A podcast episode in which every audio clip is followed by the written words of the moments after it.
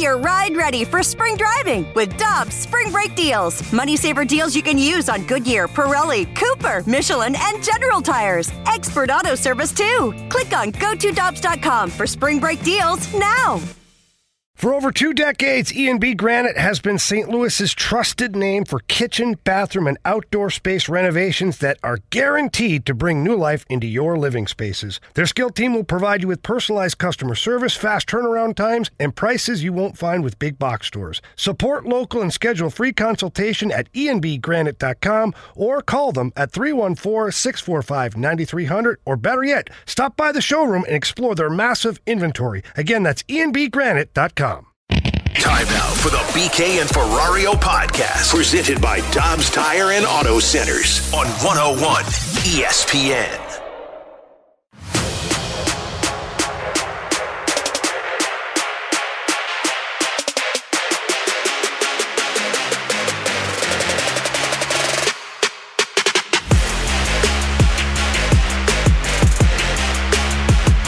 What we want to stress as we're going through whatever we're going through now is a, a, level of compete and a level of accountability. And whoever, starting with Drew tomorrow night, that's his mandate accountability and compete.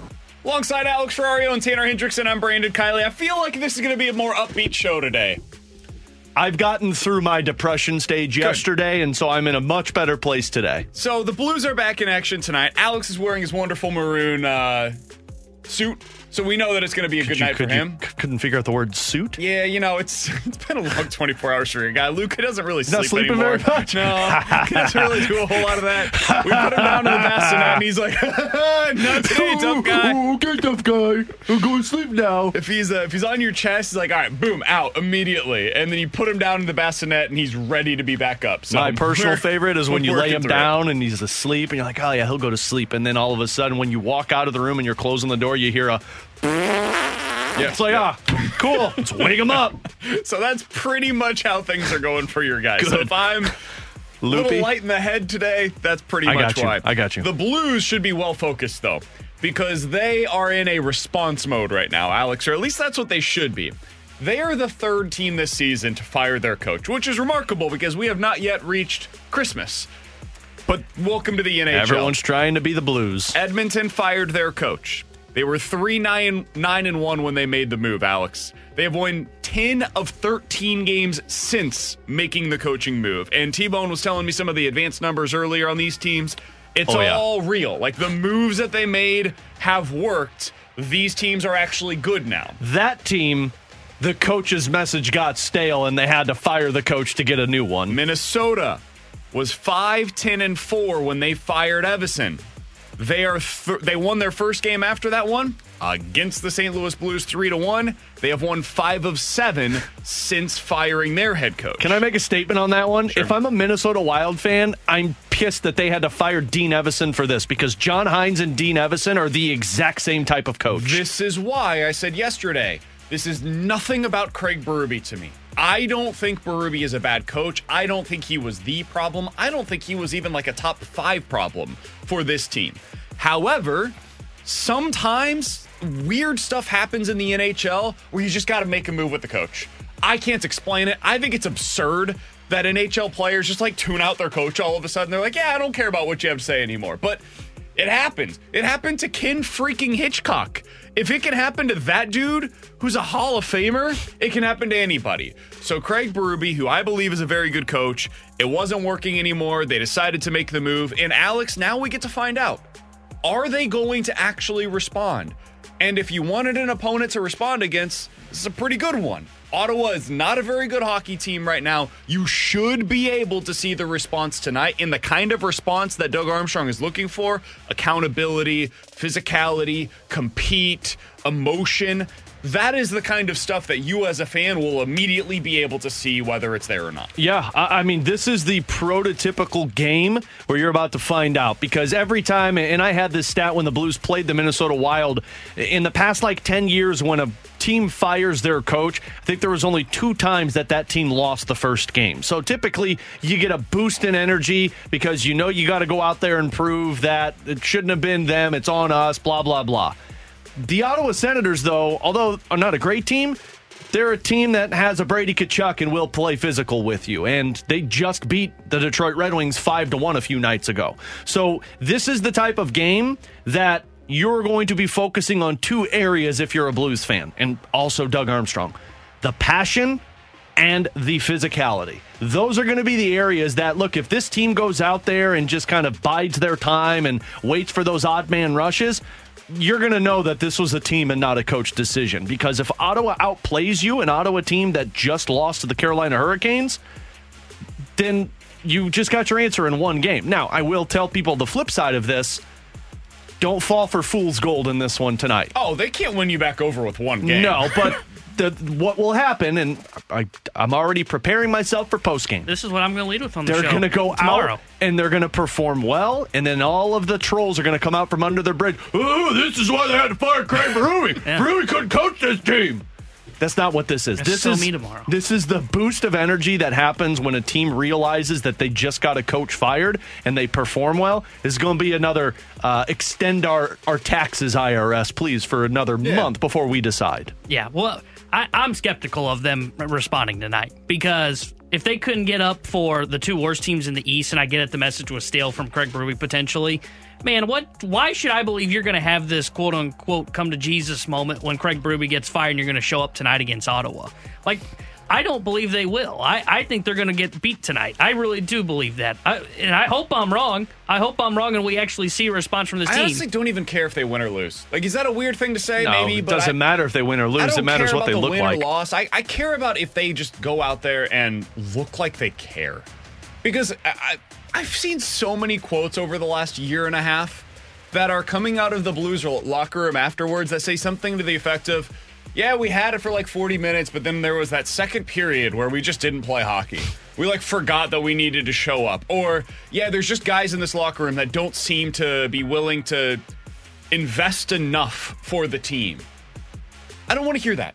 That's the thing that I don't want to hear. If you lose three to two and it's a tough, hard fought game going, I don't care who the opponent. Fine, that's fine. I can live with that, man. As a Blues fan, I can watch that game, see that you're emotionally invested, that you're physically invested, and we can all move forward with our lives. It's the lack of compete. It's the lack of try that bothers me on a night in, night out basis. Well, and that's what Doug Armstrong said yesterday. Like, you're going to lose games that you outplay against your opponent, and that's fine. It's when you walk away and say that team just plain simple outplayed you. And first period, I think, is going to be the best period for this team tonight. The problem is going to be the second and third period, and it's been the problem all season for this team. What do they look like? 40 minutes in? What do they look like 50 minutes in? What do they look like 60 minutes in? Because at some point, this team that has been the same team for over a year now they're going to hit their wall where they get up by a goal or two goals and say, ah, we got this. I mean, really, we only have to watch the first period and find Oh, out who scores first. That's true. No, they broke I that. don't even know if you they broke watch the full- the other game. They scored first and they lost. So no more of Well, those. if they don't score first, we know what's happening Yeah. then. what Then are you talking about? They it came off. back and beat Arizona when Arizona scored first. I, I haven't Come seen on, them guys. play. I haven't seen them play a full 60 minutes, but like three times this year. So I'm not going to believe they're going to show up and do it tonight, even though there's a new coach. I, I just don't see it. I. Th- you want to talk about being out on a team? About as far out as possible on the St. Louis Blues right now. We so, know, buddy. We know. I- don't worry. Yeah, calm I- down over there, Tanner. We get it. You're mad. I'm not necessarily mad. I'm just I feel realistic. You Oh, know, he doesn't care enough to be mad at this point. They they have no emotional investment. I investment feel in like Tanner's it's already mind. July of the Cardinals season. That's where I'm at on the St. Louis Blues. The Blues did make some decisions when it came to the line combinations earlier today. Uh, with Bannister on the ice for the first time as the head coach of the St. Louis Blues, he has decided. Booch, Thomas, Kyrou, you're back together, baby. Let's put the boys back together. Did No Berube leave like? center? Did Berube leave like a post-it note on his desk? Be like, hey, just go back to Booch Thomas and Kyrou, man. don't don't put Booch at center. It cost that me my job. Uh, true. Uh, Saad, Schenn, and Kapanen is your second line heading into tonight. Toropchenko back in the top nine, baby. Uh, just can't quit him. Hayes and Neighbours drug. as your third line. It's good to see Hayes back at center once again. Yes. We don't have three centers on the same line. I'll I take think that That's s- probably a good decision. I'll take the 78% from the face-off dot on the center pl- position, please. And then Mackenzie MacEachern. Welcome back, good sir. You are with Sundqvist and McGing as the fourth line. wow. Oh boy. Uh, Alexandrov and Blais are your extras when it comes to the forwards. Defensively, another decision that has been made. The top four is the same Leddy, Parayko, Krug, Faulk, but Scandella is in with Tucker tonight, no Perunovich, and we'll see who ends up starting in net. I have not seen anything yet on that as to who's uh, the first off of the ice. I'm Bannister, I'm going to Binnington. 100%. First game is like, yeah, I'm going to need Binnington in this one. Uh, Alex, what did you make of the decisions there? Biggest ones, Toropchenko in your top nine again. They've gone back to the centers playing center. Uh, no play in the lineup, no uh, Perunovich in the lineup. Yeah, I mean, Toropchenko in the top nine, fine. Basically, you have no other top nine forward on this team. Fourth line, little surprising they went with MacEachern there, but MacEachern plays with, I would assume, the fire that Drew Bannister and the Blues want. Um, I understand the Tucker. I don't like the Tucker thing because I think Perunovich deserves to be in the lineup. He's playing well, but Tucker and this is a physical team with Brady Tkachuk. You need that physicality. The one for me that I'm I'm highlighting and I'm circling is Kyrou. I, I think when you go back to Kyrou with Thomas and Buchnevich, and I told you guys this with that Detroit Red Wings game, why you put Kyrou back up with that top line of Thomas and Neighbors is look, we fired a coach. Everybody's talking about it around the National Hockey League. You're an $8 million player. We need you to play like an $8 million player. So you're on our top line. We need the compete. We need the passion. We need the aggressiveness on that top line with Thomas and Buchnevich. I, I personally feel like this is a all eyes on you, Kyrou situation. Blues are back in action tonight. First game with a new head coach. No more Craig Berube here in St. Louis. Pre-game with Alex starts at 6 o'clock. It's Binnington's bobblehead night tonight. Oh, Come on, Benner's in BK. that Hofer's playing. exclusively No, report Benner.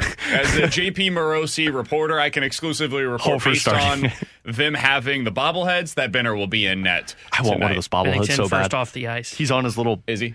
He He's on his little scooter. Glad that I exclusively reported that. You're welcome. You're like uh, Morosi. You clicked it, man. Exactly. Way to go. Seven o'clock, he was indeed on the plane. Seven o'clock, puck drop right here on 101 ESPN, your home of the St. Louis Blues. Coming up in about 15 minutes or so, we'll continue discussing the Blues with Joey Vitale in the 12 o'clock hour. We're going to be joined by another one of the great hockey insiders in North America. That is Darren Dreger of TSN. So tell all your friends to gather around. Darren Dreger joining the show coming up at 12:15. But next, the Cardinals wouldn't actually do this, right? We'll discuss it next here on 101 ESPN. We're right back to the BK and Ferrario podcast, presented by Dobbs Tire and Auto Centers on 101 ESPN.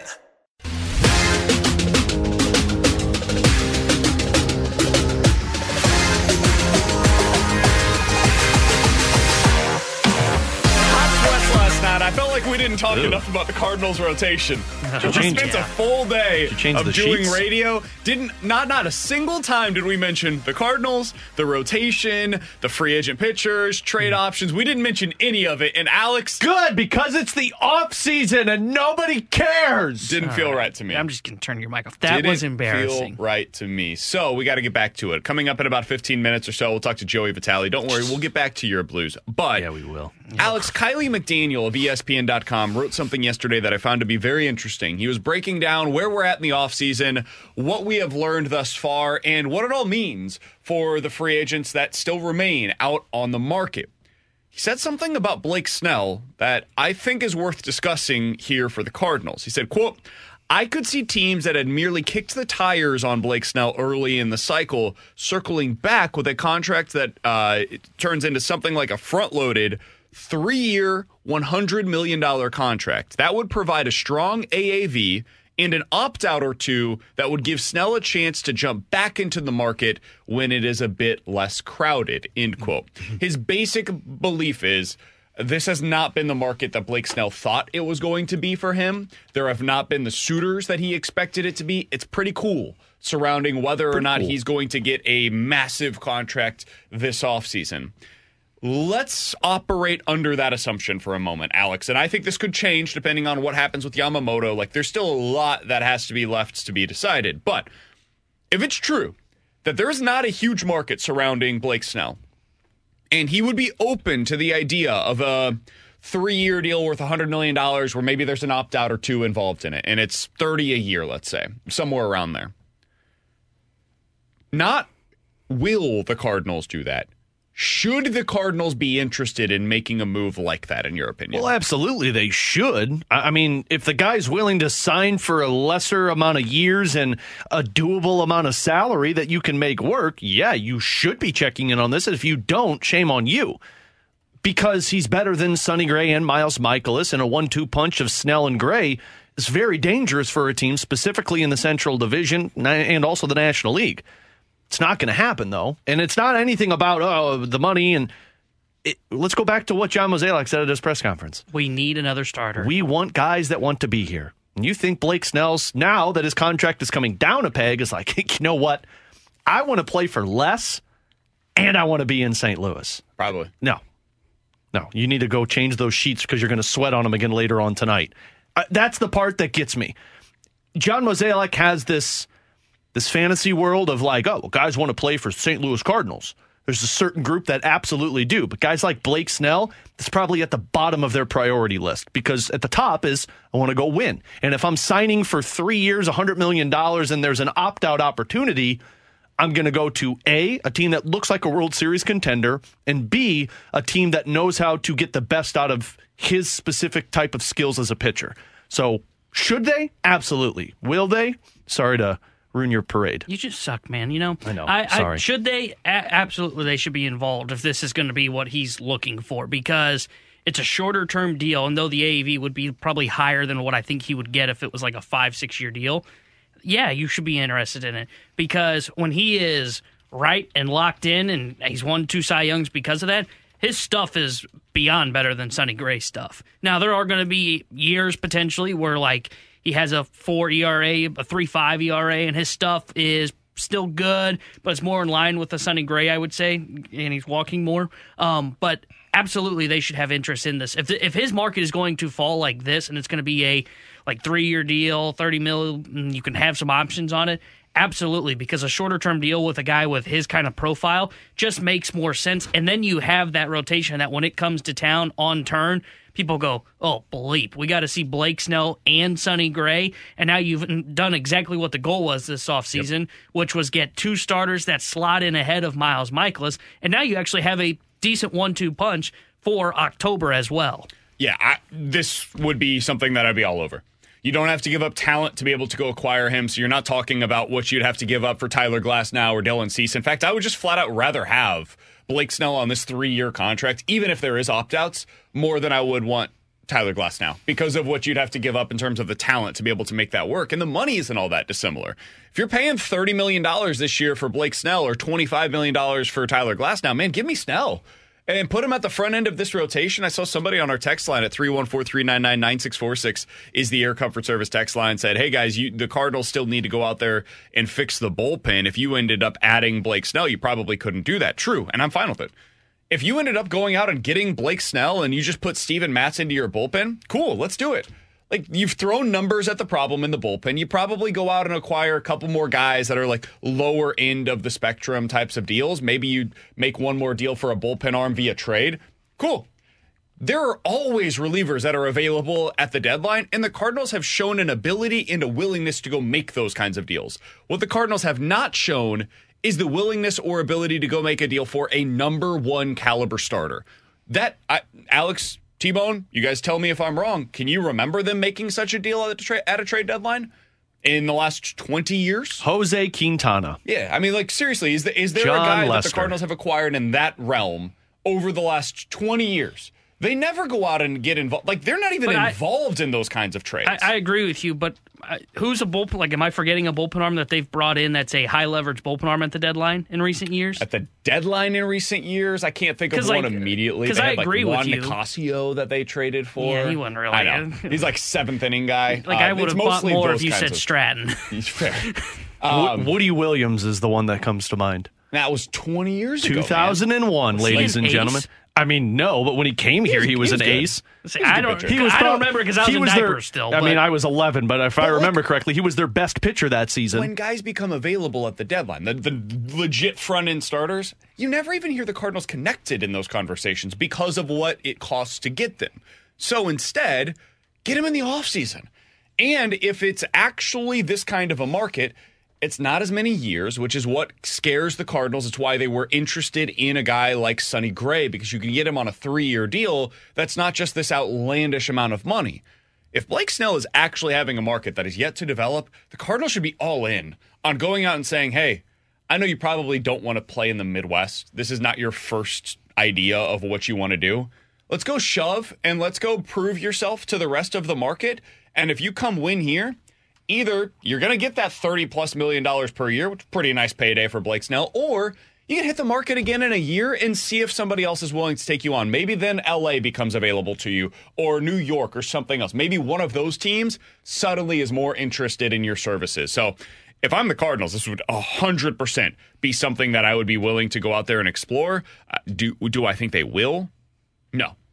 But I think they absolutely should be in the market like this. Yeah, I, I agree. I, will they do it? No. This is what I find interesting because now that we're having this conversation, is you know Mo says like we shouldn't just build through free agency. You know, like when he says like making a splash, it's not just through free agency; it's via trades as well.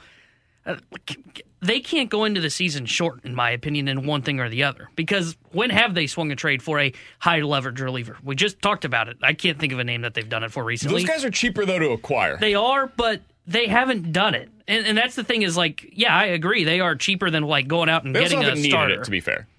It also hasn't been something that see, they've this gone is where, into this the. is where I would push back. Where they say like we don't need that arm, I'd go, well, yeah, you do because you should be building for October. Like, as- Can't as- build for October if you don't get to October. All right, Mo, but it's July. You should start building for October at July. We build we build for I- April. And, and, like, look, in certain years, and, and I think they end up maybe it is more so they haven't been able to go out and make this move because they put themselves in the position they are at at the deadline, which is, oh crap, we're actually an 84 win team. We need to build just to get to 90, just to win the division and get in.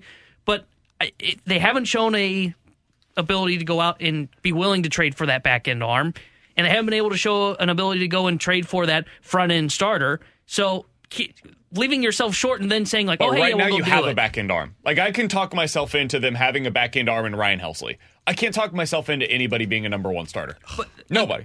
Agreed, but I think you need more than one back end arm. That Fair. would be my my But you counter. can go get a You seventh or eighth get inning arm at the deadline for a reasonable price. You cannot do that with a number one starter. That's if Ryan at, too. Helsley becomes what he was two years ago, you're fine in the ninth inning. You might have somebody that emerges from your bullpen currently that can be your eighth inning setup man. You have nobody, nobody that can be, even if you want to call Sonny Gray the number one, you have nobody that can slot in as your number two starter. That's where I would say, like, this team's going there's no doubt about it, to go into the season light in one of those two areas that we just discussed. And I think they are far more likely to acquire somebody that you can talk yourself into as an eighth or ninth inning arm at the deadline than going out and acquiring that guy that can start a game one or a game two of a postseason series for you, where you feel comfortable with them going up against whoever it is that's coming up against you from the opposition. So if I had to make a decision, and you probably will, where are you comfortable being light? Way more comfortable for this team being light in the bullpen than being light in the rotation, given what they currently have assembled on the roster. I agree with everything that you just said. And the reason I said that they need to answer both questions in the offseason, whether you think they will do it or not, is because they view they talk about the trade deadline and we talk about the trade line as hey they can go out and get a high leverage arm, which I agree. They, and again, to me, they should have been doing that in previous years as well. They need to go out and get a high end starter at the deadline. Well, they they say this stuff about the deadline of oh they should go out and they should do this at the trade deadline if they are light in this area. It's almost like a New Year's resolution for them though. Right, they don't do it. To where they say it and then they don't do it. Just like me, I'm going to get in shape this year. But if I- January seventh, I'm not going to be running still. That's fine. But if if they go out and pay thirty right, million dollars for Blake Snell and they this offseason have acquired Blake Snell, Sonny Gray, Lance Lynn, and Kyle Gibson, I'm not going to get up here and be mad about it. That's a pretty damn good offseason if that's what you went out there and I'll set out to do and you were able to go out there and acquire those guys. Yes, you're a little light at- in your bullpen. I don't care. We'll figure that out whenever we get there. Your rotation now is something that you haven't seen from this rotation in seven years. He's Alex, that's T-Bone on BK. We got to get to Joey Vitale, Blues analyst from Bally Sports Midwest, on hurdles. 101 ESPN. Coming up next, you're on 101 ESPN. We're right back to the BK and Ferrario podcast, presented by Dobbs Tire and Auto Centers on 101 ESPN. Joey Vitale views things a little differently. Just imagine how he looks at hockey. Whoa! This is The View from Vitale, brought to you by Scott Lee Heating Company, a proud Mitsubishi Electric Elite contractor.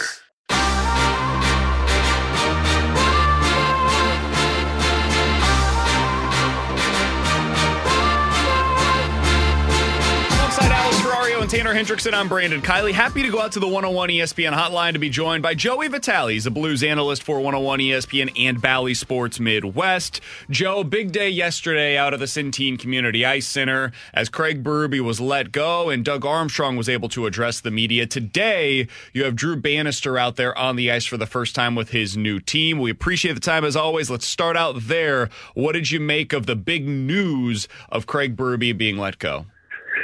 You know, uh, BK, it was something that I don't think was a surprise. I think something needed to change here. I think this was a team that was underperforming. And, you know, as cliche as it is in the sport of hockey, you know, this is just what they do. This is always the first step. They see if they can come in, bring in a new voice. You know, you can't really do much with the players obviously, especially with up against the cap. It's dollars in, dollars out. So a very difficult situation from a player standpoint to change things midseason. So really, the the one and only thing to do uh, first step is is try a new coach. Drew Bannister, of course, now uh, replacing uh, Craig Berube. Talked to some of the players this morning. I ran into Jordan Binnington. We had a good five minute conversation. I asked him about Chief. How's he doing? Are you going to miss him? And you know, Jordan Binnington, he just looked me in the eyes and he said, "Listen, Joe, it was a great run. It was a great run amazing memories. Love the guy as a person, but we're also happy for him. He's going to move on. He's going to be just fine. And and now you got to turn the page. So a very business-like approach from a player standpoint. Uh, at the morning skate this morning, like you mentioned, Drew Bannister on the ice, blowing the whistle, you know, directing orders. Uh, it was a very long morning skate compared to how the Blues have been skating all year, and, and really under the tenure of Craig Berube. Typically, a morning skate for him is 20 minutes ish, up tempo drills, a quick little stretch, get off the ice guys, this was probably a 35 to 40 minute morning skate, almost double the time. I would say two or three extra drills they did. So you can tell one of the things right off the hop this this coach is looking to do is to not only maybe practice more, but bring more details into the practice. So right off the hop, a very different uh, style as far as the morning skates go for Drew Bannister. Joe, you, you played in the NHL, you played in the AHL. We always hear about messages getting stale, which leads to coaches being fired, uh, and you've seen this. How does a message get stale from a coach who won a Stanley Cup? Well, I think Alex, like anything else, it just sometimes you need a change up. You know, it's why it's why we as humans we love you know taking trips and going on vacations and it's a breath of fresh air. And then you come home and it's just that emotional and mental reset sometimes you need. You know from a player standpoint uh, it's not that the message from Craig Berube maybe was a bad message. Uh, like anything it just maybe gets a little bit stale and you have you know same veterans uh, you know whether it be Brayden Schenn or you know Colton Parayko or Jordan Binnington these guys have been around Chief for a very long time it is the same message. He's trying to get the guys to you know activate in a certain way, and sometimes it's just a different tone, a different wording. You know, one thing about Drew Bannister, uh, from what we understand so far, is doesn't say a lot. He's a very more more more stoic presence. They think. Uh, guys talking, Mackenzie MacEachern and Hugh McGing mentioned them this morning. What's his style like? Uh, of course, like they said, he doesn't he doesn't babble too much. He's very uh, precise about the words he chooses. He never repeats himself, and his message is very simple. So, if you look at a team right now that is certainly looking for a little bit of a spark, I think maybe sometimes less is more, and we'll see if it uh, trends that way here tonight. Joe, they did make a couple of changes to the lineup. You mentioned Mackenzie MacEachern; he's going to be in there. They they're putting Tyler Tucker back in the lineup instead of Perunovich, and they've reunited uh, the Kyrou Thomas and Buchnevich line. What'd you make of the decisions when it came to the the personnel going into tonight's game? Yeah, I think that it was you know right off the hop. I I, I want to say that you know Doug Armstrong probably had a good say in what what the lineup was going to look like. I think that you know clearly there's been some adjustments where you know Drew Bannister I don't think he's got his grasp on this team well enough yet to say, hey, th- these are the guys I know. I think he's just getting familiar. So I would like to think that Steve Ott and you know, of course, you know, Doug had a big say in the lineup here tonight. I love I love Kyrou up on this top line. I think you have to figure out a way to instill more confidence in Kyrou. I think he needs a spark, and maybe him with Buchnevich and Thomas will do just that. Mackenzie MacEachern talked to him again here this morning. He actually got called up right after he heard that Bannister was going. They did not travel to St. Louis together. I thought they would have, even though they came in on the same day. Their flights were a few hours apart. But Mackenzie MacEachern, of course, is going to bring that speed. He's going to bring tenacity. He's going to be hard on the forecheck. And just a really dependable winger there on that fourth line. So a few different changes on top of Jordan Binnington going back into the cage here tonight. And he has been facing a lot of rubber. And like I said, talked to him this morning, and his body is feeling really good. He's been staying in great shape, and and looking forward to the big challenge here tonight. Joe, is is a move like moving on from Craig Berube, and I hate to just hem in on that one because obviously it's kind of moved on now. You go to this next one, but if you're guys like Brayden Schenn and Colton Parayko who have been around, who have seen the success that comes into play, is this the move that kind of pushes those guys over the edge to start maybe getting into guys a little bit more if it's not working out on the ice? Well, I, will tell you one thing, Alex. I think that without Craig Berube there, I think you're going to see veterans have to step up more. I think that, you know, listen, Craig Berube was such a great vocal presence. And I think that when you have a, a great motivator like Craig Berube, what's going to happen is you're going to end up kind of leaning on him a little bit. And maybe that's part of the messaging. And, and you listen, every championship team that you see in the National Hockey League, it's the leadership from within the room. I mean, the championship teams they kind of steer themselves, if you will, and and a lot of times with a an emotional coach that has always has great messages, you can kind of that that veteran player to player can get lost a little bit. So now you know Drew Bannister comes in, and it's an interesting point because now you look at like, well, hey, maybe a quieter coach, a more stoic presence, and now you're gonna have to have you know certain players step up more and be that vocal uh, presence on the bench or maybe in the locker room and and maybe that's the quieter coach is something that's going to kind of galvanize this group together where they're going to have to come together because that is the message. You know, one one thing is certain, and, and you brought up you know coaching changes, and I, I've been a part of some as a player. I've seen a bunch now as a broadcaster. I remember being in that locker room, and, and one thing that is going to be going through everyone's mind for those players here tonight moving forward, and if it doesn't, they're going to be in trouble. Players need to start stepping outside their comfort zone. I mean, that that is what this says. We've lost a coach. The players are next. Uh, the Blues are in a very interesting stretch right now where they're one game below 500. They have to figure out a way to get above 500 again before January 1, in my opinion, to really have a good shot at this thing. And listen, their opponents are going to be tough. You know, aside from the Ottawa Senators here tonight, you're facing the Colorados. You got multiple Pittsburgh Penguins. Uh, you have to go down to Florida for a Tampa Panthers run. I mean, that's always a challenge as well down in Florida. So plenty of good hockey teams are facing coming up. And from the player standpoint, everyone's got to look inside themselves and they have to bring an extra level that maybe they're not familiar with. If you're Marco Scandella, maybe you have to start getting a little bit chippier. You know, maybe if you're, let's call it a Mackenzie MacEachern tonight, maybe if that nastiness isn't a part of your normal brand, maybe maybe you bring it to some degree here tonight. Whatever it is, everyone's got to figure out a way to dig inside themselves a little bit, get outside that comfort zone if they want to start steering this thing in the right direction. Joey Vitale is our guest here on 101 ESPN. Joe, final question that I've got for you. Uh, whether it's Bannister or somebody else who ends up coming in here for the long term, what do you think that the Blues need in their next head coach? Well, they need a head coach that is going to try to fix this power play. I mean that that is the number one thing. You know, and it's it's funny. This well, it's not funny, but it's it's actually easier to fix this season than a lot of people would think.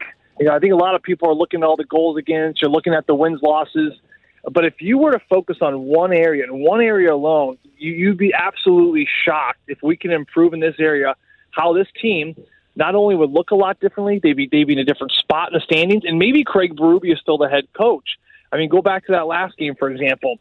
You have a six on four, you draw a penalty late, you pull your goal, it's a six on four. If you get a power play goal right there, all of a sudden you take this game to overtime. I don't like the way Billy Husso played in that game. I thought he was swimming all over the place. To me, the Blues team wins that game, especially if they get to a, sh- uh, a shootout. So there's just one example. Guys, there's been like at least eight or nine examples yeah. of it this year where they are so close at the end. Maybe they have a power play late, they get the equalizer, maybe get ahead by one, whatever it is.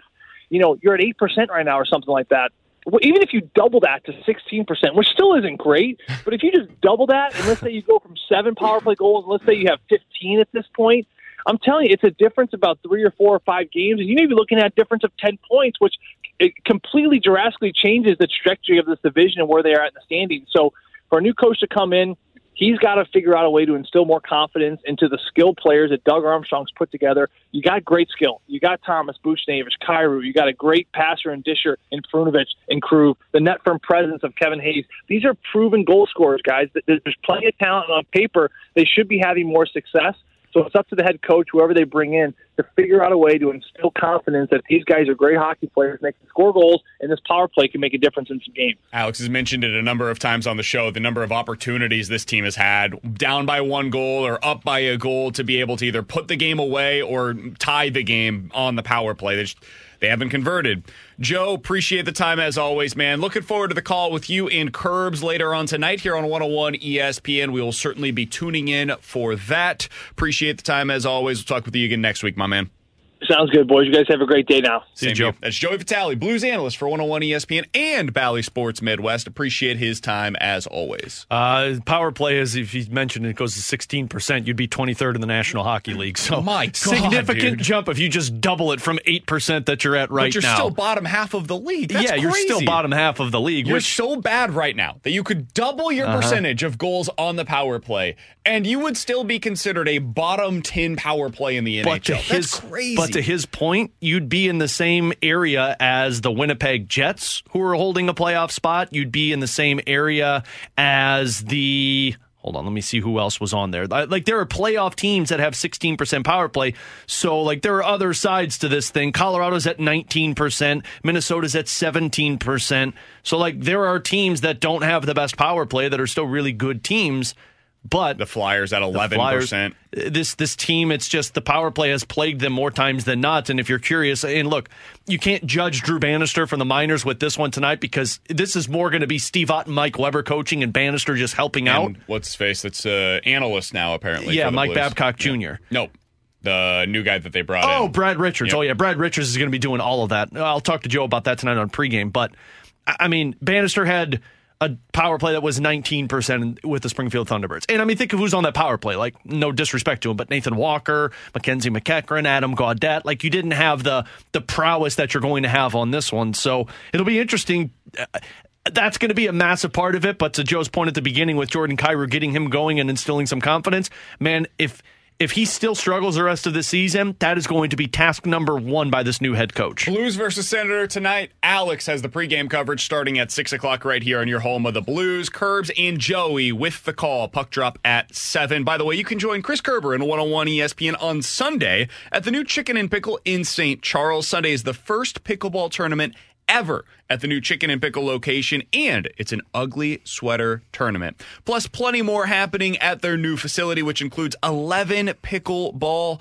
uh, courts. You can check it all out this Sunday with Chris Kerber, who will be live at Chicken and Pickle from 11 to 1 o'clock out in St. Charles. Get more information at 101ESPN.com. 314 399 9646 is the Air Comfort Service text line. Questions and answers is coming up next here on 101 ESPN.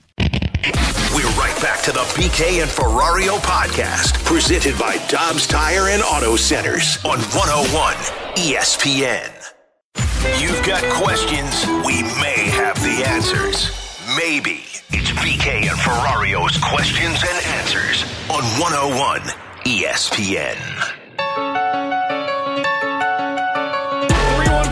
314-399-9646 is the Air Comfort Service text line for questions and answers. If you guys have any questions in, get them in now on the Air Comfort Service text line. From the 636, Alex, do you think that the Blues would trade Krug or Nick Leddy if they end up missing the playoffs this year? I, I think they'll trade and Nick Leddy whenever they want, but Krug and Nick Leddy get to decide. And, and honestly, if I'm Krug, unless you're sending me, and I'm just putting myself in his shoes, no reporting here, unless you're sending me to my hometown, which would be Detroit, or you're sending me back to Boston, I'm not going anywhere. He's got young kids, he's got a family. He wants to stay where he is, and I can't blame him for that as much as people get frustrated with it. And if you're Nick Leddy, you're comfortable here. Why would you want to be traded away? He's won a cup. Krug, I would imagine, wants to win a cup before he retires. So maybe that's the only reasoning behind accepting a trade. But yeah, I think the Blues are going to always try and find trades to better their defensemen. The problem is all of these no trade clauses. Good thing you didn't let players dictate the uh, organization. Yeah, I think they'll try in the offseason, no matter what happens, to move on from one of those two. I don't know if they'll be successful or not because of the no trade clauses. I, I could see the scenario. I mean, Army talked a big game yesterday. We'll see if he's willing to actually do it. I could see a scenario where they potentially try to buy out the Nick Leddy contract. I do too, especially if they veto another trade. I could see him enacting it if they have a move in place next season for something better. I don't know. That sounded would- bad. Not something better. I don't know if they would do Krug because it would cost him a lot more on the cap. But Leddy and I- longer. Yeah, and longer. Leddy would be the one that, like, if they were going to buy out a contract, and Army had mentioned about potentially doing that, that's the one that I could see them potentially Nick Leddy, doing. if you bought out his contract, Be two years left. uh, it'd be four years that you'd be paying it out. So two years on top of what Yeah. you're currently paying. Uh, 1.5 mil on the cap hit for 2024, and then two, one, one. Uh, so that one you could probably do. You that could one get doesn't. away with that. that one doesn't kill you as much as uh, a Krug one Chronos also doesn't like save you years. a ton. Like that's the other thing about buying out Nick Leddy is Uh, like it is the saves you- player worth Saves more? you two or three mil. it saves you about two million bucks next year, and then it costs you an extra million bucks for a couple of years. So like, there's it's not, there's it's not savings hurting. there. And with the cap going up four mil this year and four mil next year, it's not hurting you. my question would be like, are you just better off keeping him for Um, four million dollars? The only way you buy out a player is if you were upgrading, which to me, you trade or you get a Noah Hanifin in the offseason and say, okay, the one well, I we- would buy out is Krug because it's two million dollars over 2025 to 2029. So that's a long time, but it's two million bucks. You're saving real money so there. only $2 million? two million per year. Yep. Oh. Yeah, you you would end up spending about twelve and a half million dollars to buy him out, but in order to do I so, thought it costed you more if you bought it's Torrey according Krug to out. capfriendly.com, Yeah. so I'm using their buyout calculator. Well, yeah, that saves you Um, more money, and and I mean Nick Leddy. You would save six million dollars on the cap next year, four million dollars a year after that, and then almost four million dollars a year after that, and then two million bucks for three years. And Nick Leddy's somebody that you could use on a third pair, second pair at times. But again, you don't do any of this unless you're upgrading your defense because as much as people want to complain about Torrey Krug and Nick Leddy, they are playing 21, 22 minutes a night. And if you're not playing those guys, you're playing Tyler Tucker and Scott Perunovich in your top four. Uh, a couple of things left here. 314-399-9646 is the Air Comfort Service text line for questions and answers. By the way, in 15 minutes, we'll talk Blues with Darren Dreger of TSN. In my opinion, one of the best insiders in all of North America. Guys, more likely to happen. The Eagles are eliminated in the first round of the playoffs or they win the Super Bowl this year. I'll say it's more likely they win the Super Bowl. I don't think they can, but I don't believe they're going to get bounced in the first round. I don't know what the matchup would be. The playoffs were to start today. Depends on if they end up uh, having a better record than the Cowboys I, or not. I, I, I think the Eagles are going to be better than whoever they play in that first round. I don't As know. of today, they would play against the Bucs. yeah, and Oh, I, they wipe the floor with the Bucs. I don't even Uh, think the but Bucs if they were to win the NFC East, they would play against the Packers. Which is Also. obviously a huge difference. wipe the floor with that team too. So yeah, I'll say it's more likely they win the Super Bowl. I'll say more likely they get bounced in the first round. I they remind me so much of the Minnesota Vikings from last year. Now, grant again, I've said this before. a Little caveat: they have much better talent than what I think the Vikings had. But they're like, I think it's five and one or six and one in one score games. They barely have a plus point differential, even though they've got ten wins. And the offense has felt just off all year, and their defense isn't that great. So I could easily see them losing in the first round to whoever they end up playing and laying an egg. I don't see them beating a Dallas, a San Francisco.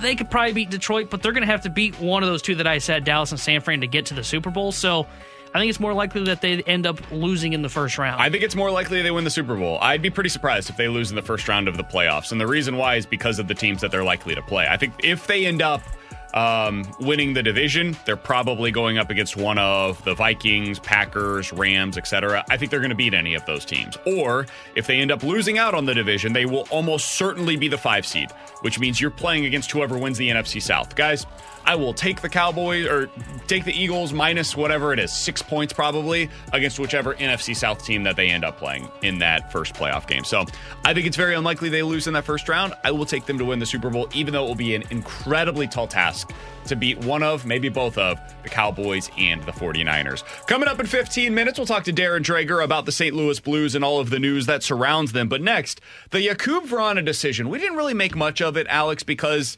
it felt like it was time to move on from Jakub Vrana. Did that decision and the lack of success from players like Vrana over the last few years play into ultimately Craig Berube's downfall here in St. Louis? We'll talk about it next year on 101 ESPN.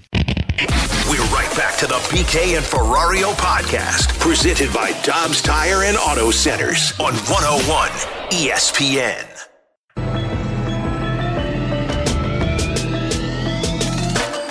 I definitely think that the Jakub Vrana decision and how that played out over the last few days uh, certainly didn't help Craig Berube. I think Doug Armstrong really wanted to see more from Jakub Vrana and and see him get an opportunity and and something that Craig Berube wasn't really willing or interested in providing.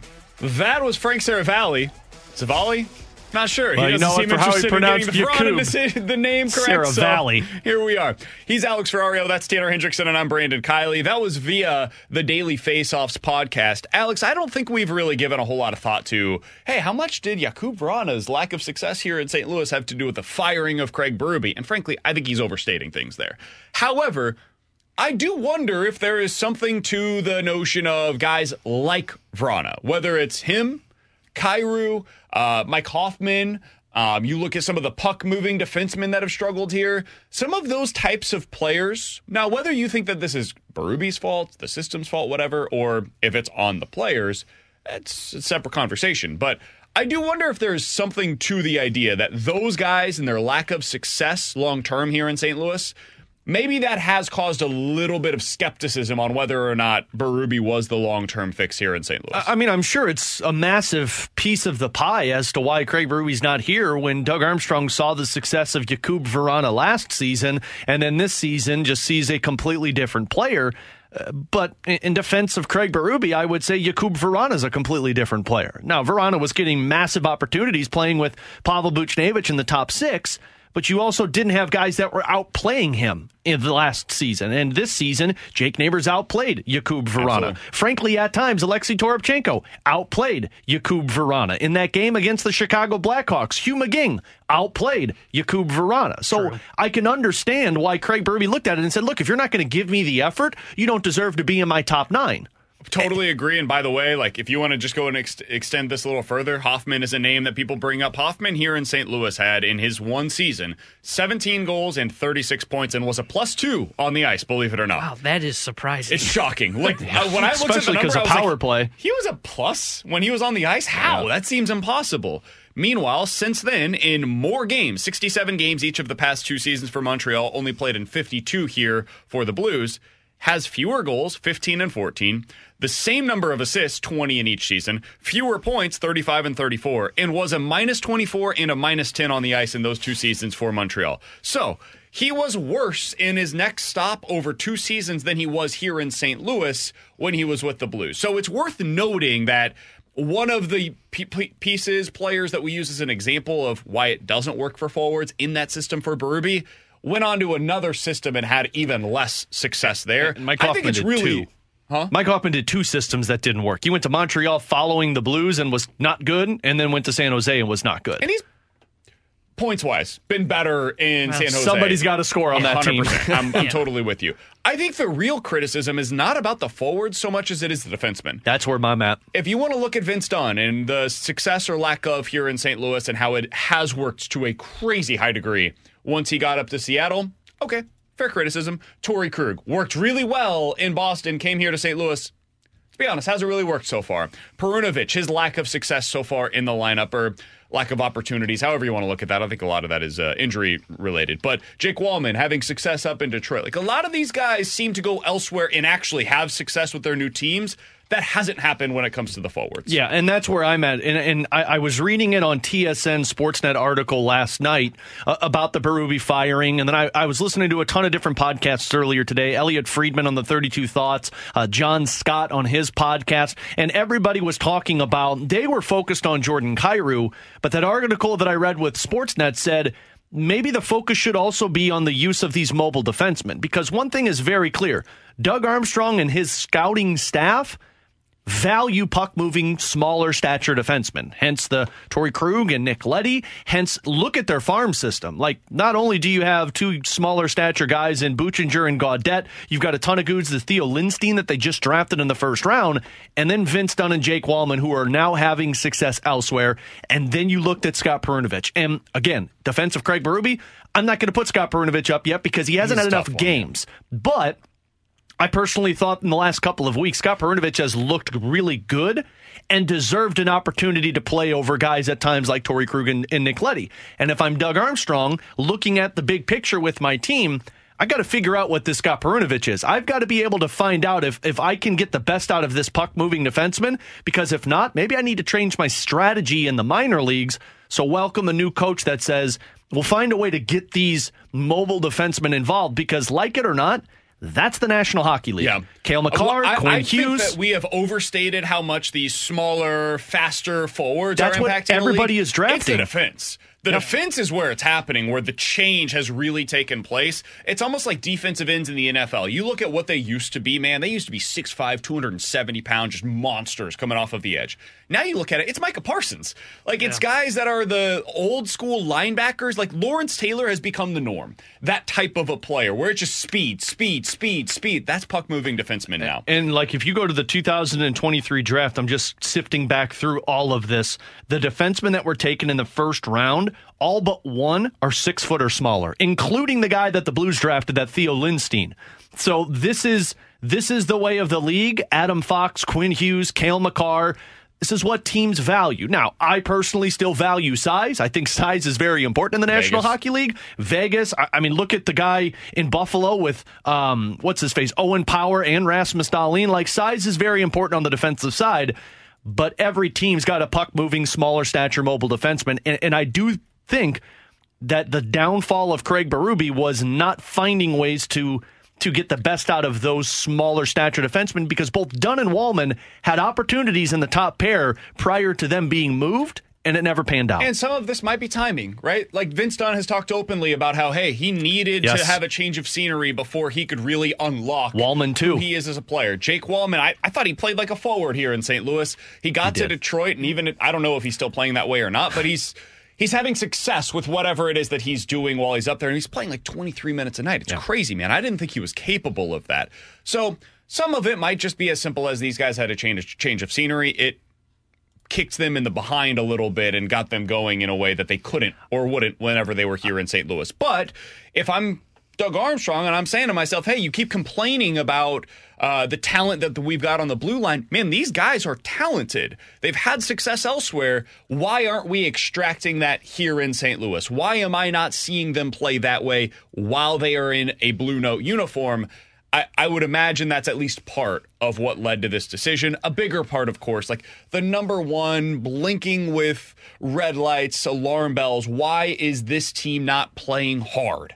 That is why you had to make the move. But then you get into the other explanations. It's the puck moving defenseman. It's a smaller forward. It's get unlocking Jordan Kyrou prior to that no trade clause kicking in. Like it's all of this other stuff, and you just needed to make a change. a- and just to, to play devil's advocate and push back on, on what we're arguing here, because I, I do believe that that's part of it.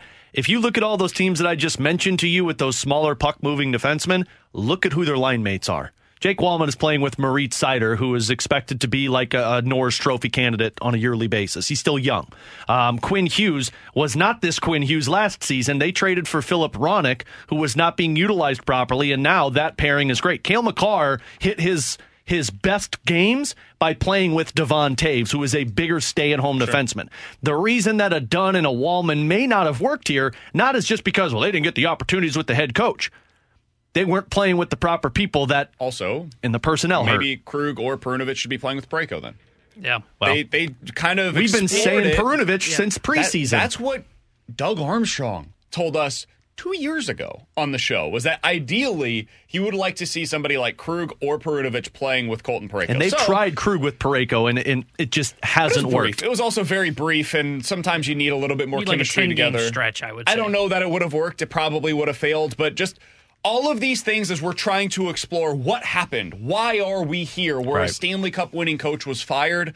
All of this stuff is probably what was going through Doug Armstrong's mind as he was making the decision. Coming up next, we got to get to Darren Dreger, hockey insider for TSN. What has he heard on why the Blues decided to make this move? How does Jordan Kyrou play into that discussion? We'll talk to Darren Dreger, one of the best hockey insiders in North America, next year on 101 ESPN. We're right back to the BK and Ferrario podcast, presented by Dobbs Tire and Auto Centers on 101 ESPN.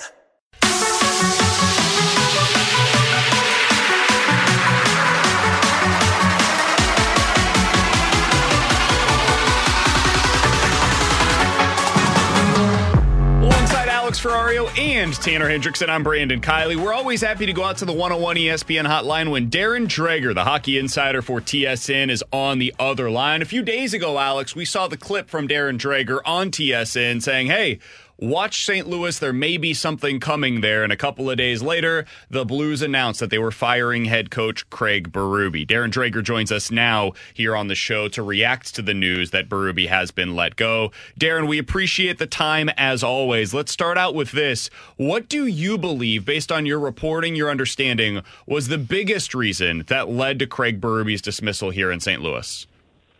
Yeah, just guys, uh, number one, thanks for having me, but just the overall play of the St. Louis Blues. Um, and now you can make the case that, you know, if you look back to the start of the year, I think the projection was that, you know, this team was likely going to be more or less a middle of the pack team. and when you look at the standing, that's basically what you're seeing, and there's promise that this team is potentially going to be a playoff worthy team. But they're not playing the way that we traditionally are used to seeing uh, Blues teams play hard checking, heavy hockey, that sort of thing, at least not with any sort of level of consistency. And then you pair that with some of the underperforming players that you guys, I'm sure, have spent a lot of time talking about this season. And I, I, I think it just led to the position of change for Doug Armstrong. Look, Army historically has shown he's not afraid to make a big trade, right? He's not afraid to do that. This we know. Um, but I think it just flat out came down to okay, well, you know, Greg Berube has had a terrific run with the St. Louis Blues, a very decorated coach, helped bring a Stanley Cup to St. Louis. There's everything about this man to like, but every coach in the National Hockey League has a shelf life and an expiry date. And unfortunately, that time is now for Greg Berube. You guys know how difficult this decision would have been for Doug Armstrong and by extension ownership. But it was a collection of things ultimately that led to the dismissal earlier this week. Darren, do you feel like the, the Blues are kind of forced into this p- decision because of the roster construction? Because you mentioned how the Blues play. We all know how they play. But when you look at the roster from top to bottom, it doesn't feel like the, the, that it matches the identity. No, I get that. Um, but in part, and, and I'm reminded of this by experienced coaches all over the league. Um, you know, you can look at the roster as you identify and say, okay, well, if the design is to continue to play the way that the successful teams do play in the Western Conference, again, that heavier, hard checking, hard checking style, you you'd better have the personnel on the ice to be able to do that. And I understand that, and I agree with that to a point. But you also have to have the will individually, no matter the the the, the look of the player there's there's a certain way that you have to play consistently to win in the National Hockey League, and even top contending teams like you know the Toronto Maple Leafs, the Edmonton Oilers go through stretches where they don't play that way, which makes you question whether or not they're a top contending team. And I'm reminded of that on a consistent basis. And I'm also told by these experienced coaches that at the end of the day, yes, the player has to initiate and has to execute, but the coach has to find a way to get that message through to those players so that they do execute on a consistent basis. Do, when you look in, and I'm only putting this player's name here because Darren, everybody around the league is asking about him. When you just described that type of player and the will to go out there and prove it, do you see that in Jordan Kyrou? Well, what I see in Jordan Kyrou is a high skilled player, and there wouldn't be a team in the National Hockey League that wouldn't love to have that skill set. Can he provide more of what we've already talked about? Yeah, 100%. But he's still a young, developing player. Um, I don't know that. Well, I don't think we've seen the complete package in Jordan Kyrou just yet. I think I could tell you the same thing of Robbie Thomas and, and go through the list. What I what I had heard, and I and I believe to be true because I trust my source on this prior to the coaching decision being made earlier this week, was that when you look at that roster, it's pretty obvious that the Blues need another defenseman, and in a perfect world, they'd add a gritty forward, right? Somebody could help that penalty kill and bring on more of, of what we've already established here. I'm not convinced that Jordan Kyrou can't play some of what we've already talked about. But that can't be a sole focus because we know what his skill set is. And, you know, but I'm not letting him off the hook here, fellas. Don't get me wrong. I hope that every player in that room took a hard look in the mirror because anytime there's a coaching change, and we've seen that a few times, there's also a coach bump. And I would expect that from the St. Louis Blues, maybe starting tonight against the Ottawa Senators. But this has to be gut check time for every player in that dressing room. I want to stick with Kyrou for just another minute, Darren, because he, he's making eight million dollars. He's he and Robert Thomas now are, are, basically the faces of the next era of St. Louis Blues hockey. And so far this year, uh, Jordan Kyrou, I, th- I, think, has actually played a better all-around game for the most part, but only yeah. five goals, and that's what ends up getting uh, the criticism here in yeah. St. Louis. How much of this do you think just comes down to, hey? Jordan Kyrou's no trade clause kicks in here in the next year or so, and they need to find out whether or not he's capable of doing all of the things that you're discussing. And the best way to find yeah. that out is by making that change at the head coach so you eliminate that variable. No, I, I, I get that, and and I, as we're having this conversation again on the heels of of firing a very popular figure in St. Louis sports and Craig Berube, I can appreciate that position. Here's the reality check, though, here, fellas. If Jordan Kyrou doesn't return to the offensive player that we know that he can and has been, uh, good luck moving that contract. I mean, let's just be frank here, right? It's it's not like teams are lining up to take on eight million dollar deals. Um, now, uh, again, I, I think if you investigate the skill set, um, I think that there's still a lot of belief inside the organization that he's going to be a St. Louis Blue for a long time, and he's going to be one of their all-round leaders, but needs to be an offensive leader. You know, maybe he finds his game offensively in the next little bit, and he finds that balance where, as you have described, yeah, he's got a little bit more all-round play in his toolbox, but maybe the offense starts to come for them, and we're not having this conversation as we creep closer to the March 8th trade, uh, trade deadline or into the off season. If we're having this conversation, then St. Louis has a problem because that's going to be a, a, tough contract despite his age and what we think he's capable of. So, Darren, one more on the coaching side, and then I want to get back to the defense that you mentioned. But, you know, Doug Armstrong said yesterday that it's an open job interview. Drew Bannister, of course, gets the interim tag, but they're going to be looking around the National Hockey League. Are there names that that come to mind that you think would make sense for the Blues? And the one that so many Blues fans keep bringing up is Joel Quenneville. Well, yeah, it makes sense, and there's no doubt about that. Um, historically speaking, we know that Joel is a good coach, and he's done well with experienced rosters. So I can understand the connection because when you look around the hockey world, you know, there aren't that many coaches where you go, okay, hold on a minute. You know, there's a guy with a wealth of experience. That makes a lot of sense. Um, you know, let's look at, at those who've been pushed out recently. I think Dean Evason is an excellent coach. I, I think he's going to find a bench at some point. If not this year, then he'll be a commodity certainly next year. You know, Jay Woodcroft has a, a winning record you know, he was dispatched because it was basically cup or bust for the Edmonton Oilers, and it turned out to be more bust. And now it looks like they're back on that uh, cup run with Chris Knoblauch leading the charge.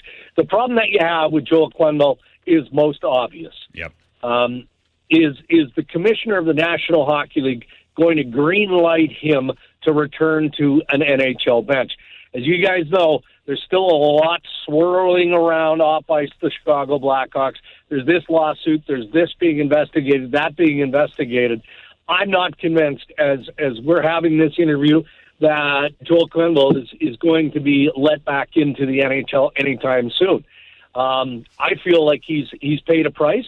Maybe the commissioner doesn't feel that he's paid it enough yet. We'll see. So there's some there are some things that may stand in the way of a hire like that. Just as as a follow up on the coaching question, Darren, and and these are just names that have been floated here in St. Louis as well. No idea how connected they actually are to the job, but Bruce Boudreau is one name that has been brought up, and then Gerard Gallant another. Both of whom, of course, uh, free yeah. agents at the moment. Do, do you think either of them would make yeah. sense for this team?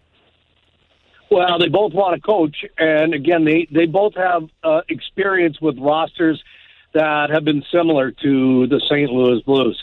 Um, you know, I I don't know how much recent bias comes into play here, right? I know that Bruce Boudreau wants nothing more than to coach again in the National Hockey League. He was desperate to get back in, and he got back in with the Vancouver Canucks, and that didn't end well. And now you see, excuse me, Rick Tocchet doing what he's doing in Vancouver. Gerard Gallant has been noted as being a player-friendly coach. Um, I think that that's an unfair label because you know his talent goes much deeper than that. Turk Gallant is going to coach in the NHL. So I wouldn't have any problem attaching his name as a possibility to what might come down the road in St. Louis. But fellas, let's also give Drew Bannister the opportunity here, right? Um, you know, Drew Bannister has paid his dues. He was a fantastic coach in the Ontario Hockey League. He's been a really good coach at the American Hockey League level. He's a hard nosed, structured guy. He's going to get the attention of this group. And if there's a modest coaching bump, great. But what if what if things go well and the St. Louis Blues make a, a hard push here? Um, we're not even at the midway point of the regular season. Why shouldn't he be considered as he would be considered as a top candidate? It's too soon yet to hire the next coach of the St. Louis Blues. Absolutely. And Darren, going back just a couple more minutes with Darren Dreger, we appreciate the time as always. Going back to your comment on the defense, to where uh, your source believes that they've got to find a way to fix that defense. The guy that I've brought up a lot here in St. Louis is Noah Hanifin. Is is it possible to fix this defense for Doug Armstrong via trade free agency, or do you believe this is going to have to be via draft? Oh, well, I think he'd like to, to, to help it via trade. Fix it is a, is a big word. Fix in capitals because, you know, there's a lot of general managers swimming in that pool. I mean, have a look at the Maple Leafs blue line for a moment. You know, that's, that's a blue line, again, as a top contending team that needs some uh, attention. No doubt about that. And we're making comparisons to the defense that, that won last year. And, and that, of course, is the Vegas Golden Knights. I mean, those are big, strong dudes. Uh, I think that Vancouver was smart in grabbing Nikita Zadorov as quickly as they did. They didn't pay a king's ransom in a third and a fifth to acquire him, but that's typical of Jimmy Rutherford. You know, dive in early, fill a need. If something better pops into the market in the future, well, great. Otherwise, you know, you've got a player in early who can, you know, kind of uh, adapt to the surroundings and the coaching of, of Tocchet and the style of play there. Doug Armstrong, I started the, the interview this way, and, and as we wrap up, I'll, I'll, I'll kind of end it this way too. He's he's not going down without a fight here, fellas. You think that he enjoyed any part of having to fire a good friend and a fantastic coach in Craig Berube? A zero chance. He is the architect of this roster he's going to add some pieces.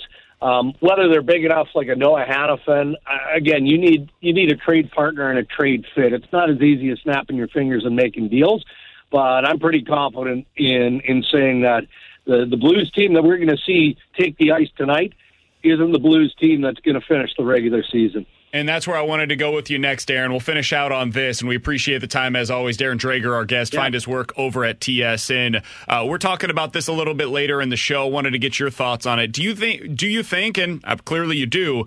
Uh, do you know of any players that are playing for their Blues careers essentially over the next three months, where they could potentially be dealt, depending on what their performance looks like prior to the trade deadline? I, I honestly I don't, and I'm always careful to not randomly throw out sure. names because you know what we often do? We look at the contracts. And if you're a pending unrestricted free agent, yeah, chances are that you're a player in play, and It doesn't matter if you're the best team in hockey or a middle of the pack team like the the St. Louis Blues. We we've addressed what we think their needs are. If something bigger surfaces, then it also has to be cap related too, right? It's it's very much a dollar in, dollar out type of league. It's still early in the process. I, am sure that St. Louis's roster has some interesting pieces. Um, I look at, at the Philadelphia Flyers as an example. Could there be a fit between Philadelphia and St. Louis? We've spent a lot of time talking about Sean Walker, a right shot defenseman, uh, Nick Seeler you know, a big, strong, defensively defensive D man. Um, you know, maybe one of those two guys could help the St. Louis Blues. Look at what they've got up front. A young player like Morgan Frost is, is has had trouble fitting in there um, with the makeup of, of John Tortorella and the Philadelphia Flyers. You know, could he add, you know, uh, an injection with a, a change of scenery?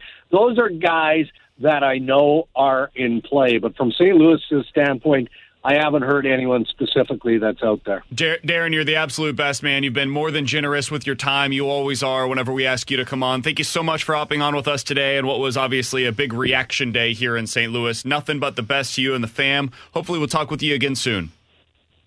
You bet. I look forward to it. Happy holidays to everybody out that way. Absolutely. Thanks, Same Darren. to you. That's Darren Dreger, hockey insider for TSN. You will not find anybody better on this kind of stuff than Darren Dreger. Again, he was the one that uh, I think we got the first idea that maybe something was coming because of Dreger's report on TSN a few days prior to Craig Berube being fired. Alex, what was your biggest reaction to what he had to say there? Well, I think it's the the defensive side of him saying that his sources have told him like the Blues need to fix their defense and they need to find another gritty forward who can help out their overall play. But it's that final statement he made. This is not going to be the same team that we see in the next year or so. And I know we've said that before, and contracts are a lot harder to pull out. But he's right. As much as as much frustration which I've made it very clear that I have, and I know a lot of Blues fans have with Doug Armstrong. Guy is not going to walk away from this going down without a fight. He nearly pulled off the trade last season or last offseason that might have fixed this defense. So uh, I, I agree with him there, but there are changes that needed to take place. And him talking about making sure that you get the right personnel and the right mindset, which is part of the reason we saw Craig Berube let go, it makes a whole lot of sense. My biggest thing was what he said about Jordan Kyrou. Uh, he said, "Hey, if you if you don't see him get back to the offensive game that he had, you ain't trading him. That Oh, guy yeah. that guy doesn't have value if he doesn't have the offensive game." And he's 100% correct. Which is why I wonder if they're just going to say to that top line, "Hey, go do your thing. Go do your thing." And if it's not structurally as sound as what we want it to be, so be it. Last year this dude put up 37 goals. 37 goals. when he started off the season, eerily similar to as he has this season. he could do that again. He could easily get back to 30 goals or more this season and get up to 70 or more points this season. But he's got to find his game. And that may mean him not being as good defensively, man. It might mean that. It may mean he's having to cheat a little bit to be able to get even more of those breakaway opportunities than he's had so far. And most of his problems really on those has been execution more than it has opportunities. But I think eventually those are going to start going in for him. I will be very curious to see how that line performs with Buchnevich, Thomas, and Kyrou. That is where the spotlight is for me. It's obviously on the compete, it's on the passion, it's on the accountability. All of those things matter. But at the end of the day, man, we're not judging Jordan Kyrou on whether or not he's getting takeaways in the neutral zone. You will look at the end of the season and you will look at the back of the hockey card and you will say, what do the points look like? Because that's his job. His job is to do, produce points for the St. Louis Blues. And if he's doing that, if he's putting up 30 plus goals, we're going to look back. Other general managers will look back and say, all right, he did his job for the Blues. If he finishes the season with 15 to 20 goals, he doesn't have value. Not for this team, not for other teams around the NHL. He knows that. You know that. I know that. The listeners right now in our audience know that. And I double checked it, so so I was wrong. It, it, the no trade kicks in after next season, Correct. not this season. So you got another season of this. But you're right. It's this coach that Drew Bannister is going to take over to see if he can get the best out of Jordan Kyrou, and then if they decide to go to another more established head coach, his task is going to be Jordan Kyrou, and that to me is going to be the biggest self evaluation by this Blues front office for the for the next year and a half. The last thing that I wanted to get to, I did find it interesting how highly he spoke of uh, Drew Bannister. Uh, that that is not by mistake. He, he doesn't just do that. Now, the hockey world is a very tight knit community, and when you get an opportunity like this, there are not very many of them. There's 32, and there's even fewer that come available on a year in, year out basis. There's like five to seven typically on any given year that become available. So, when a guy like Bannister gets the opportunity, you typically hear people speak highly of him. But Dreger said, hey, man, this is a guy that's going to come in and he's going to try to tighten up the ship. So I will be very curious to see what it looks like and whether or not maybe maybe he is able to go out there and prove himself. I, I, I would be betting against him becoming the full time head coach here Yeah. in St. Louis, but it will be interesting to see what it looks and like. And not taking anything away. Somebody texted and said, "Why do you guys stop? Stop talking about other coaches. Give Drew Bannister the benefit of the doubt. We're only talking about other coaches because Doug Armstrong said this is going to be a wide open search. Yeah. Drew Bannister has just as good of a shot, if not a better shot, than other people because he's going to get to look at this team. But if you're Doug Armstrong, you got to make sure that this is the right decision because if you're him in this position, I'm not sure how many more coaches you're going to have the opportunity to hire to try and get this thing right. Coming up in about 15 minutes or so, we will dive into the junk drawer. But next, let's dive into some NFL quick hitters. Some interesting news taking place around the NFL, including one future Hall of Fame coach that might just be, be on more than thin ice right now. We'll talk about it next year on 101 ESPN. We're right back to the BK and Ferrario podcast, presented by Dobbs Tire and Auto Centers on 101 ESPN.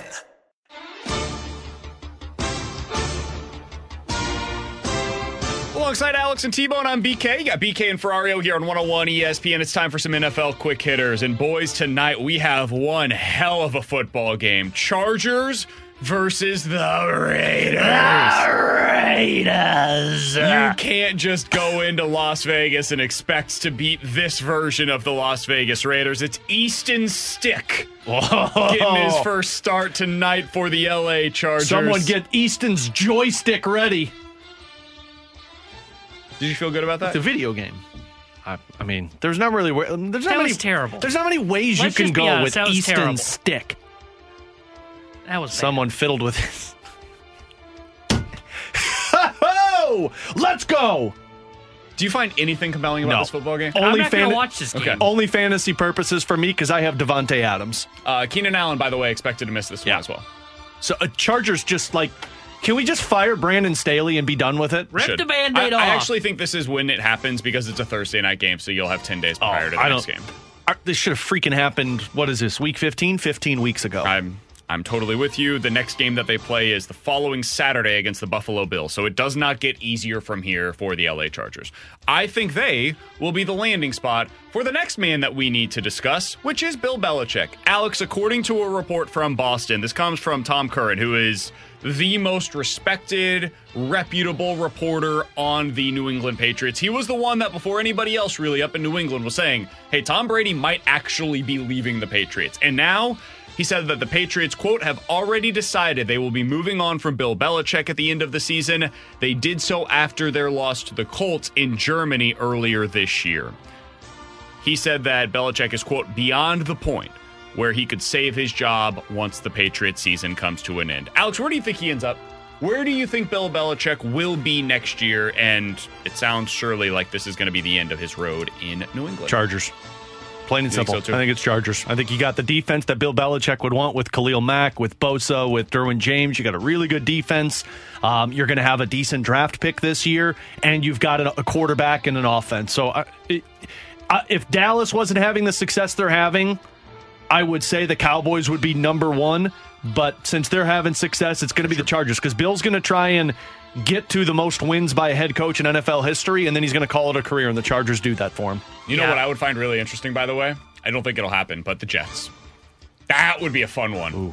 Rodgers would not. Yeah, I was gonna say, Belichick. You don't think so? No, No. hell no. I don't. I, I don't know. You I think would find that one to be interesting. You think Belichick's all in on the darkness retreat and Aaron Well, Rodgers? you think too? Belichick's all in on the Rodgers saying, "I want all of these I old washed Belichick up would receivers"? love to have a bleep you to the New England Patriots and do it in their division with Aaron Rodgers and that defense, the talent that they have assembled. Dude, they could win the Super Bowl next year with Bill Belichick as the as the head coach. I don't believe it. Not So, with Rodgers. I don't think they're going to fire their head coach. I think they're just going to keep everything because of Aaron Rodgers. I think they're going to keep the OC in place and everything. But it, that is a team that if he was fired, not traded, I could find to be an interesting match. If I'm Bill, I'm staying in the AFC. Maybe not staying in the same division as the the, the Patriots, but I'm staying in the AFC Yeah. because I'm going to give you the big middle finger that I don't know where else he could go. It's either the Chargers or if the Jets were to open up. Oh no, Washington's NFC. Yeah, those would be the two. Yeah. I, I hope he doesn't go to Washington, man. That would be sad. What if he don't goes to the Colts? I, I think he wants they to. just got their coach. I Yeah, like their coach. I like- I think like he's done a really good job this year. I don't um, think so. I think he sucks. I think it's because his quarterback's hurt. Um, I. I I mean, think she looks is- healthy to me. I Somebody think mentioned the, the Bills. That would be an interesting one. Ooh. That would be fun, I, actually. I would. I would not move on from McDermott. No, I wouldn't either. Belichick. I don't think Belichick's having success wherever he goes next. Oh, I'm out on the Belichick experience. I think he will have success for a short period of time if the roster is already in place. And that's why I think the Chargers are it. And you're going to get a really good draft pick where Belichick's not picking that draft pick. I think he's Yeah. going to be in charge of the draft wherever he goes. I, I- don't. I think that will be. You a think with the. Chargers? Yes. Ooh. Well, Yeah, I and think, that's I think why. if you bring Congrats in Bill on your Belichick, you defenseman. are signing up for the full Bill Belichick experience, and that includes him being in charge of all of the decision making. and that shouldn't be the case because Agreed. we've seen where it's gotten them. But if you are a team that already has the roster in place, this is why I found the Jets to be such a compelling option for him.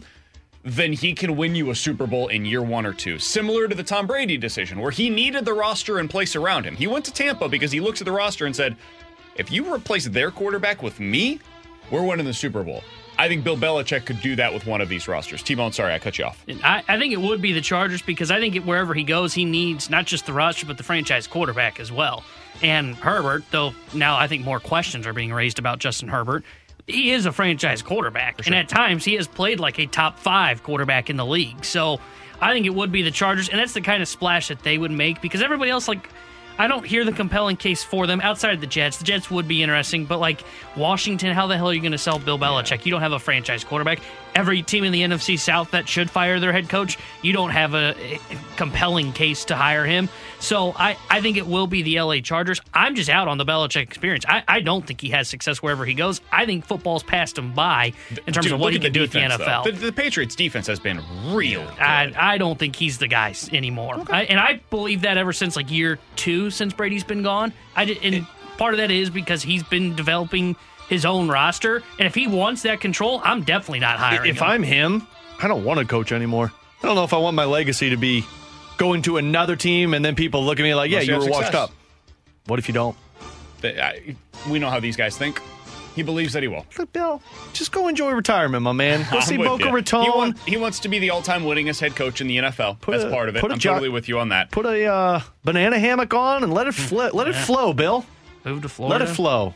Double B's. Somebody on the text line's bringing up the Bears. I don't think that makes any sense for Belichick at all. It doesn't make sense if you're the Bears that trying to get Justin Fields the best production either. Or, or the next head, uh, next quarterback. You want to pair your next quarterback with a bright young offensive mind, like Ben Johnson, the the coordinator for the Detroit Lions. That's the kind of hire you make if you're the Bears. You're not going out and getting a whatever 75 year old head coach who wins with defense and Plus, special if, teams. if That's- not Belichick goes to the Bears, the first and fourth overall pick are going to be a linebacker and a defensive lineman. Be like, what the hell, man? a Marvin Harrison was right here. 1985. Yeah, The hell. Bill? All right, somebody uh, somebody yesterday mentioned this. I want to hear your guys' thoughts. The Chiefs are out to the number one seed in the AFC. Oh, Jesus. okay. It's not happening, man. They lost to the Okay, freak- tough guy. lost to the freaking Packers. Win out, which means beating the vaunted New England Patriots, the Vegas uh, Raiders that we were just talking about, the Cincinnati Bengals without their starting quarterback, and the LA Chargers with Easton Stick. They could probably do that, right? Joystick. yeah. Baltimore needs to lose to San Francisco and Miami, and Miami needs to lose to Dallas. You guys sure the Chiefs aren't going to be the number one seed? Yeah, man, they're not going to be the number one seed. Okay. Are we sure? Yeah. I bet you hundred dollars right now they're not. Didn't you say in No, this? I would have to get odds. Didn't you say in the scenario that the Chiefs would have to win out? Yeah, they're against the terrible opponents on their schedule. Oh yeah, the terrible opponents because that juggernaut that was the Green Bay Packers. Hey, they're, they've been pretty Oh, good. get the hell out of here! Yeah, because they played against the Chiefs, they looked good. Just making sure that we're all on the same page that they're not going to be the number one. Oh seed. yeah, you're on this page. I think that the Ravens will get it. I think the Chiefs will be the number two seed in the AFC going into the postseason. I, I think the Dolphins are going through a tough, tough stretch right now. Especially if um, I, I They've got hear the Jets this week. I could totally see them losing that game. Especially with then no they've got Hill. Dallas. Could totally see them losing that game. Then at Baltimore, expect them to lose that game, and then at home against the Buffalo Bills, which might be a game for the Bills to get into the playoffs. I wouldn't be surprised if the Dolphins lose out. the I rest can't the way. wait to watch Jake Browning beat Patrick Mahomes I just in think the it's like- playoffs. As much as like I should be able to look at that Chiefs schedule and go, yeah, four zero. This team keeps laying No. eggs across the path to the You're right. playoffs. because Travis Kelce can't catch a damn Toney ball. doesn't know how to line up like a fifth grader. Did you see the new uh, quote from Kadarius Toney? now, what the hell did he say now? He said, uh, "I was told yesterday that one of the officials warned me that I wasn't lining up on the line of scrimmage, but I don't think that ever happened." Toney, dude, what are you doing? He man? was stare. We talked about this uh, with Donnie on the Last Minute Blues podcast. I've never seen a player stare at the ball and be like, "Yeah, Yeah, I'm good. I'm not offsides. When he's looking behind him. So not just stare at the ball, have to turn his head behind him to see the ball. He sees the entire offensive line lined up behind him, and he's yeah, What's he? Doing? Yeah, I'm good. He think they're doing uh, what you used to do as a kid in the backyard, where you like draw the line of scrimmage and then you move the ball back a little bit to get that extra protection, you know, because there's no Dude. blocking. The worst thing that the Chiefs have ever done isn't trading away Tyreek Hill; it's trading for Kadarius Toney.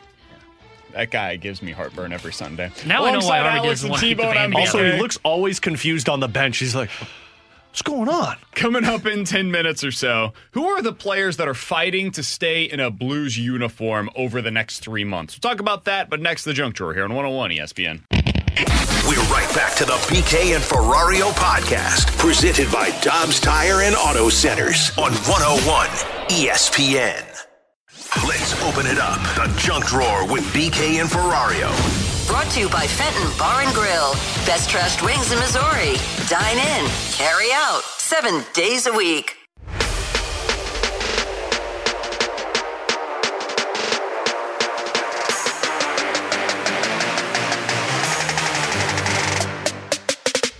With Alex and on BK, Alex, I need a ruling from you, okay? Okay, There are Not two sure I'm the guy to go to. In Denver that are trying to figure out if they're going to have a felony over their heads or not. And I need you to tell me what your ruling would be in this scenario if you were the judge. So, let me give you the information. Two men have been convicted of theft for stealing more than $2,000 worth of merchandise from Kohl's after they are arguing in court that they deserve a lesser charge. These men were 50 and 37 years old, Michael and Byron.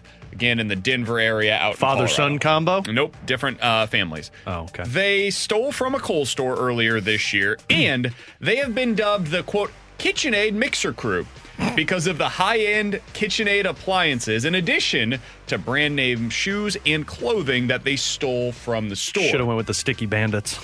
They do have an interesting defense, in my opinion. They have claimed that they should not be charged with felonies because the items that were stolen added up to $2,000 and $2,094. But two things that should be taken into account in their opinion. The items were on sale. That is not a part of the $2,094. And they had Kohl's cash. So when you add up the Kohl's cash and the sales that should have been taken off of the original prices, Why didn't they use the Kohl's cash? well, they stole it.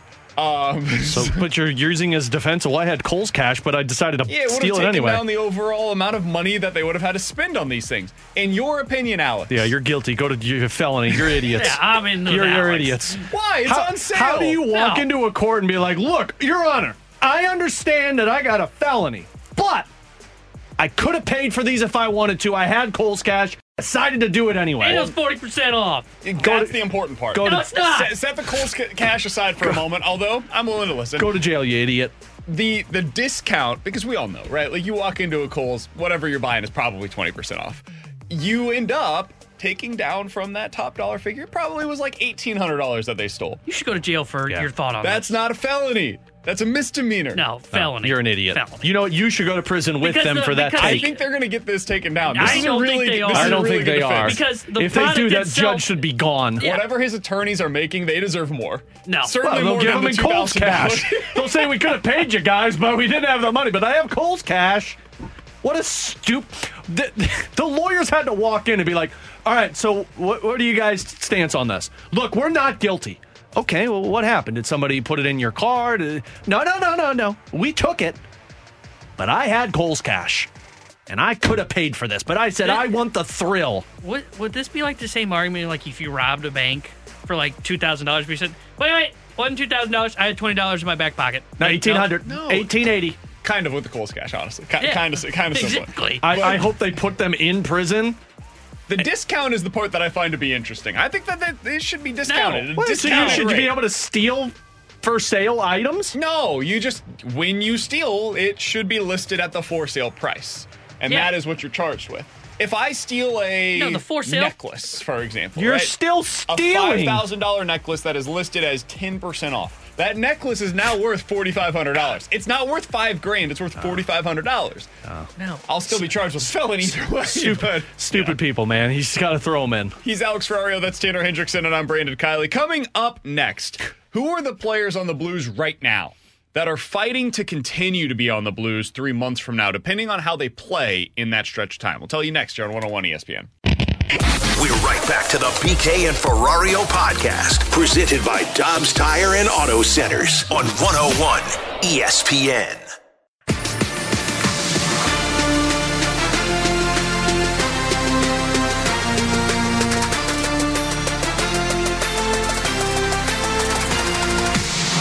I don't think he's trading Rob Thomas. I don't think he's trading Colton Parayko.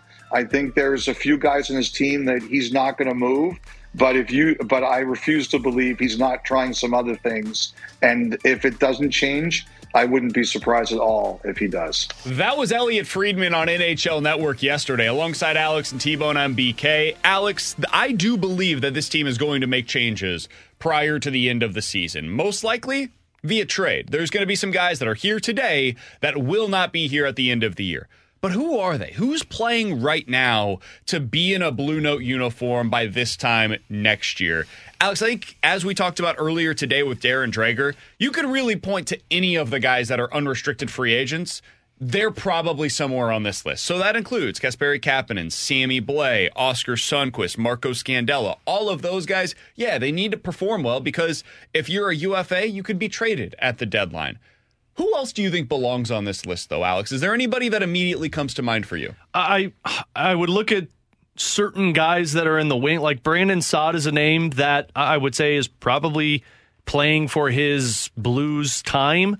He's got a no trade clause, a full no trade clause, so like that's going to handcuff if somebody's this. trading for him at the deadline, it's a contender, so you, you would think that he would probably if, say, okay. And if you're him, I mean, I mean, you want to go somewhere where you can win because you'll be 34 at the end of your contract, and you'd like to prove yourself. So, and if this team misses the playoffs again, uh, defensively, you know, we mentioned Marco Scandella. I think all top four defensemen, although you heard Friedman say, and I believe Parayko's not going anywhere, but I would say all top four defensemen are put on the spotlight right now. That look, if you don't perform to the level we need you to, whether it's being traded away or being sent through waivers and off this team, something's going to happen, especially after Doug Armstrong's strong comments. But this this will be an unpopular opinion, but I, I think the two names that probably should be on this list is both Jordan Kyrou and Pavel Buchnevich. Agreed. Pavel Buchnevich modified no trade clause, but next year's his final year. And if you're the Blues, I said this yesterday, I'm not going to give out another eight million per year contract unless that player is proven to be somebody who is going to get me out of this retool. And as much as I love Pavel Buchnevich, I'm not sure if you've seen that yet. And Jordan Kyrou, we talked about this with Dreger. If you don't get back to that goal production and you still are turning the puck over at times, or you're still not playing like the $8.125 million player, if you're Doug Armstrong before that no trade kicks in, much like Philadelphia just did with Travis Sanheim, you're going to look at this and say, we're going to have to see if something's out there for you. I think that the Kyrou thing is the next year. I, I, think he's got a little longer of a leash than some of the other players that we're talking about that need more urgency in the decision making. I think Kyrou will get an opportunity the rest of this year and probably next to be able to perform under whoever the new head coach is. So the rest of this year, if that's under Bannister, and then next year, if it's Bannister or somebody else, you want to see what he can do, right? You want to see how he performs when it's not Craig Berube that's delivering the message. Better, worse, indifferent. Let's find out what it looks like. On Pavel Buchnevich, though, that one is something that is more urgent because you're going to have to decide this offseason, maybe this trade deadline, what your future plans are with him. He has one year remaining on his contract after the upcut or after this season at $5.8 million.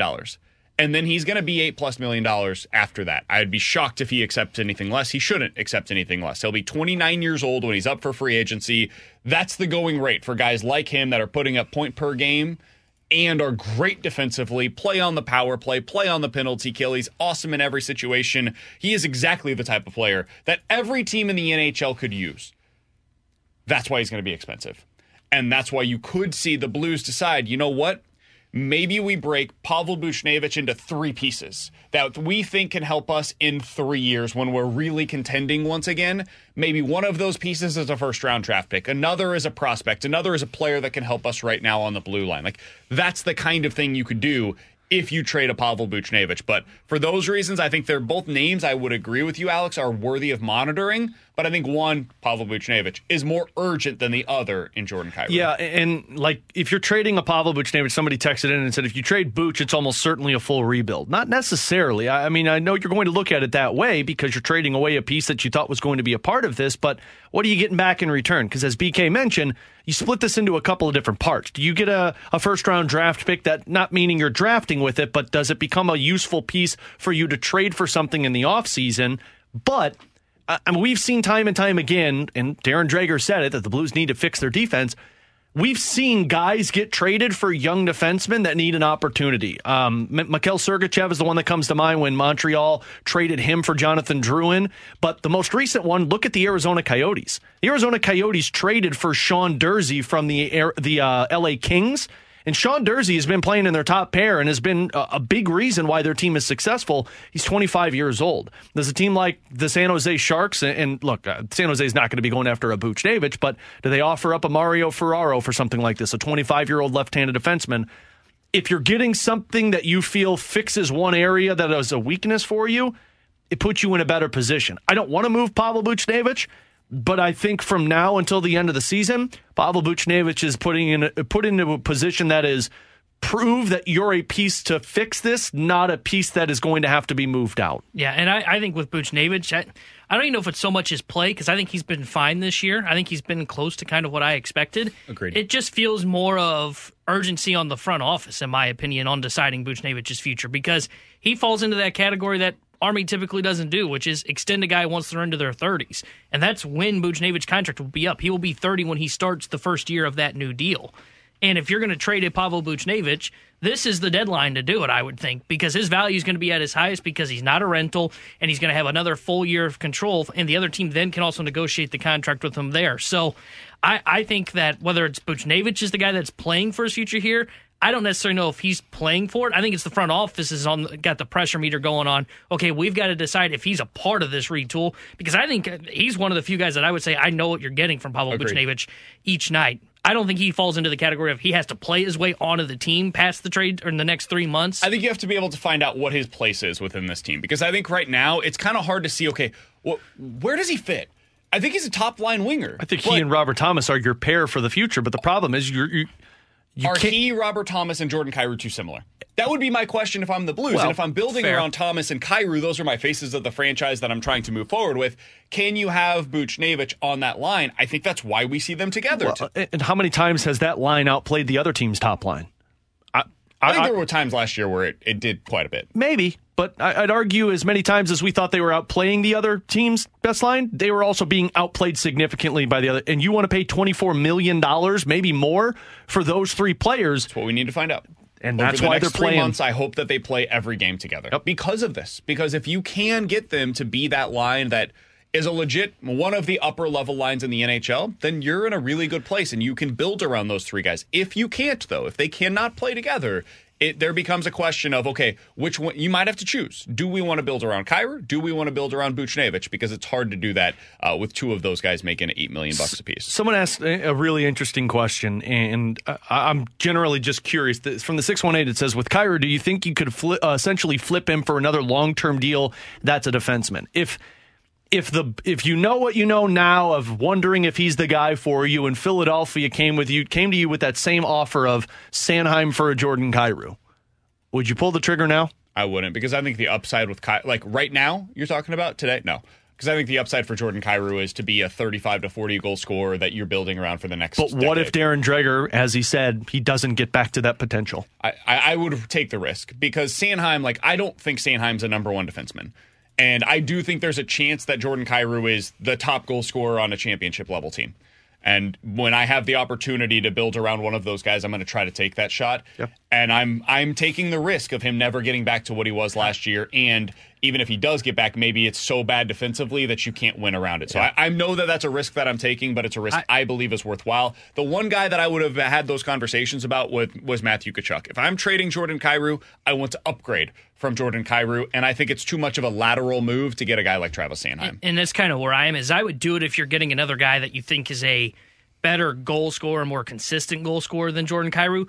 For defenseman, I wouldn't do it because now I've pulled away the guy that I think can be a 35 40 goal scorer to add to my defense, which is great. But then who's the guy that fills his void? Who's the guy that then scores 35 40 goals? Because I don't think he's on the roster. I, I, I agree. Maybe it's Snuggerud, maybe it's Dvorsky, but that's that's years to come. The, the problem with all of this is the front, and the biggest challenge for this front office is is upside going to help us win? Because right now, upside has not been helping us win. But I don't. I don't think you're winning with another defenseman in this group right Yeah. now either. That's what I was gonna say think you're Probably not not. winning this year. yeah. And I, I think you're two, no, I'm, three I'm years looking bigger. I'm looking beyond this year. This year's a wash. I'm Well, just saying, if you do that in the offseason where a team says, we've got a defenseman, you give us Kyrou, we'll move forward. If we're talking about it then, and I've already seen the next four months of what the season looks like, I may have a different answer for you then. But I want to have that information available before I'm willing to commit one and way. or like you other. said, I, I hope Drew Bannister just says, you two are playing for the next 54 games this season. By the way, before three. we get to believe it or not on the other side, 314-399-9646 is the Air, Air Comfort Service text line. If you've got a scenario, we'll tell you if we are believing it or not coming up in just a little bit. I do want to get to the power play because as much as all of these individual players are going to be under scrutiny over the next three months, the biggest area that has to improve is the power play. Joey Vitale had some interesting thoughts on that earlier today. guys, there's been like at least eight or nine examples of it this year where they are so close at the end. Maybe they have a power play late to get the equalizer, maybe get ahead by one, whatever it is. You know, you're at eight percent right now or something like that. Well, even if you double that to sixteen percent, which still isn't great, but if you just double that and let's say you go from seven power play goals, and let's say you have fifteen at this point.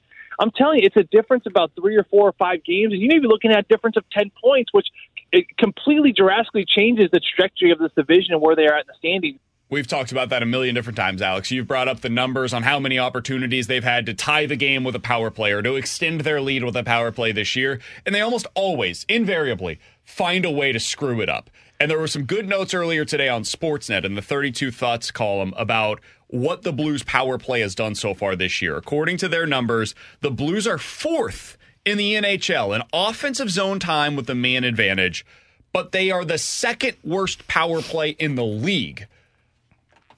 Moral of the story. They're not getting pucks at the net, man. They have the puck and they're just pushing it around the outside, Passing, pushing it around the outside, passing. pushing it around the outside. There's nothing that's getting accomplished while they have the puck. My guess is the first thing you will see that changes on that power play with the new analyst that's involved, Yeah. the new head coach that's involved, they're going to say, just shoot the freaking puck. if it goes the other way, whatever. We're already allowing goals anyways. You might as well put the pucks on the net. Quantity over quality. I, this is something that Dennis Gates has done with uh, Mizzou basketball, where he says, "Hey, if you have an open three pointer and you don't shoot it, I'm taking you off the or I'm taking you off of the court." He says that to a seven foot five uh, power forward. Vanover. He says it to uh, everybody. If you have an open look and you don't take it.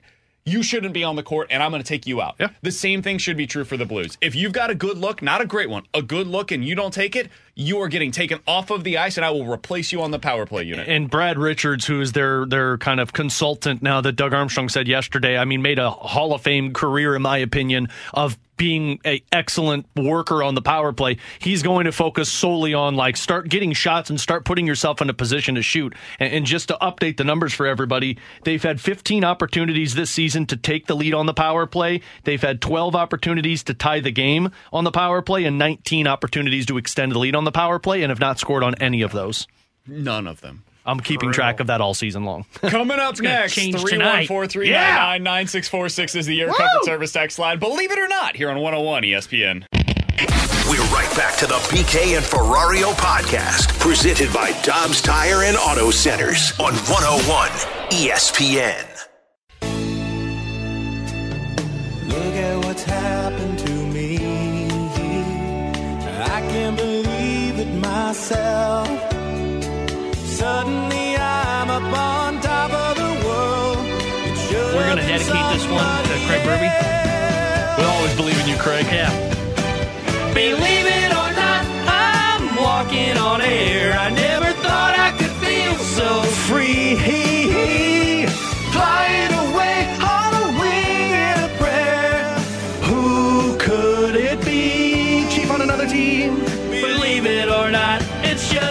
In Chief, 314 399 9646 is the Air Comfort Service text line for Believe It or Not. You give us a scenario, we will tell you if we are believing it or not.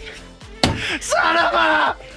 All right, let's start out with this, guys. Uh, believe it or not, the Blues come out energized, focused, Not. and with passion. No. What are, you, what are you making bullet points for us? and beat the Ottawa Senators tonight at home in their first game after firing Craig Berube. I believe it. Uh, Jake Neighbours had the comment, which I know oh, you can say it, but the team won't do it. He said we got to be there for Drew Bannister tonight. I think this is going to be the best game you've seen from the Blues all season long. Especially you're putting Jordan Binnington in between the pipes. Ottawa's going to bring you a little bit of a push, but I, I got to imagine that the Blues are going to walk out of this one with a a win, four two victory final score. Not. I.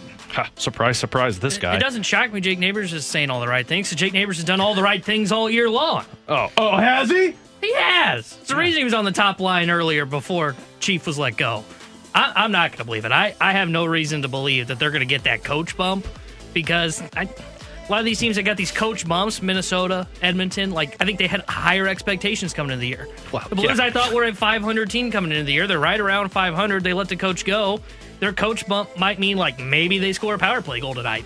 That'd be Outside, cool. outside of that, Oh yeah, no, they're I'm they're not scoring. going to believe this. I, will add on to it. They're scoring a power play goal tonight. Alex, what do you got for us today? Uh, believe it or not, the Blues go on at least a three or more game win streak by the end of the season. Not believing. Oh, by the end of the season? Yeah. they'll win three games in a row at some point. Wow, you were really confident on that one.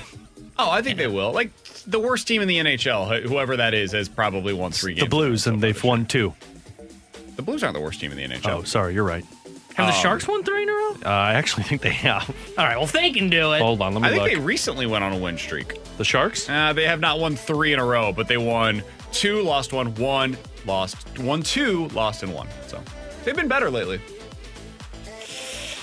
I'll believe it. By the way, Blues started something for the Sharks. They got back on track after beating. yeah, the they did. They were No, starting Army to come from say we- behind. Army did say that the Blues were the homecoming. For a Yeah, lot but of by the way, by the way, you thought it was bad when the Blues lost to the Sharks. Imagine being the Islanders, where you were up by three and you blew that three goal lead in the third period against the Sharks. Not what you want. So Um, no, I'm not, I'm not. I am believing it. I They'll will too. at some point win three games in a row. I- They'll I- get a five game winning streak at some point. this I'll year. bel- I don't know if it's going to start tonight because Wait, man, you got on. a gauntlet. Pause. Let's not just overlook that he said a five game. I could see it. No, I can buy into three.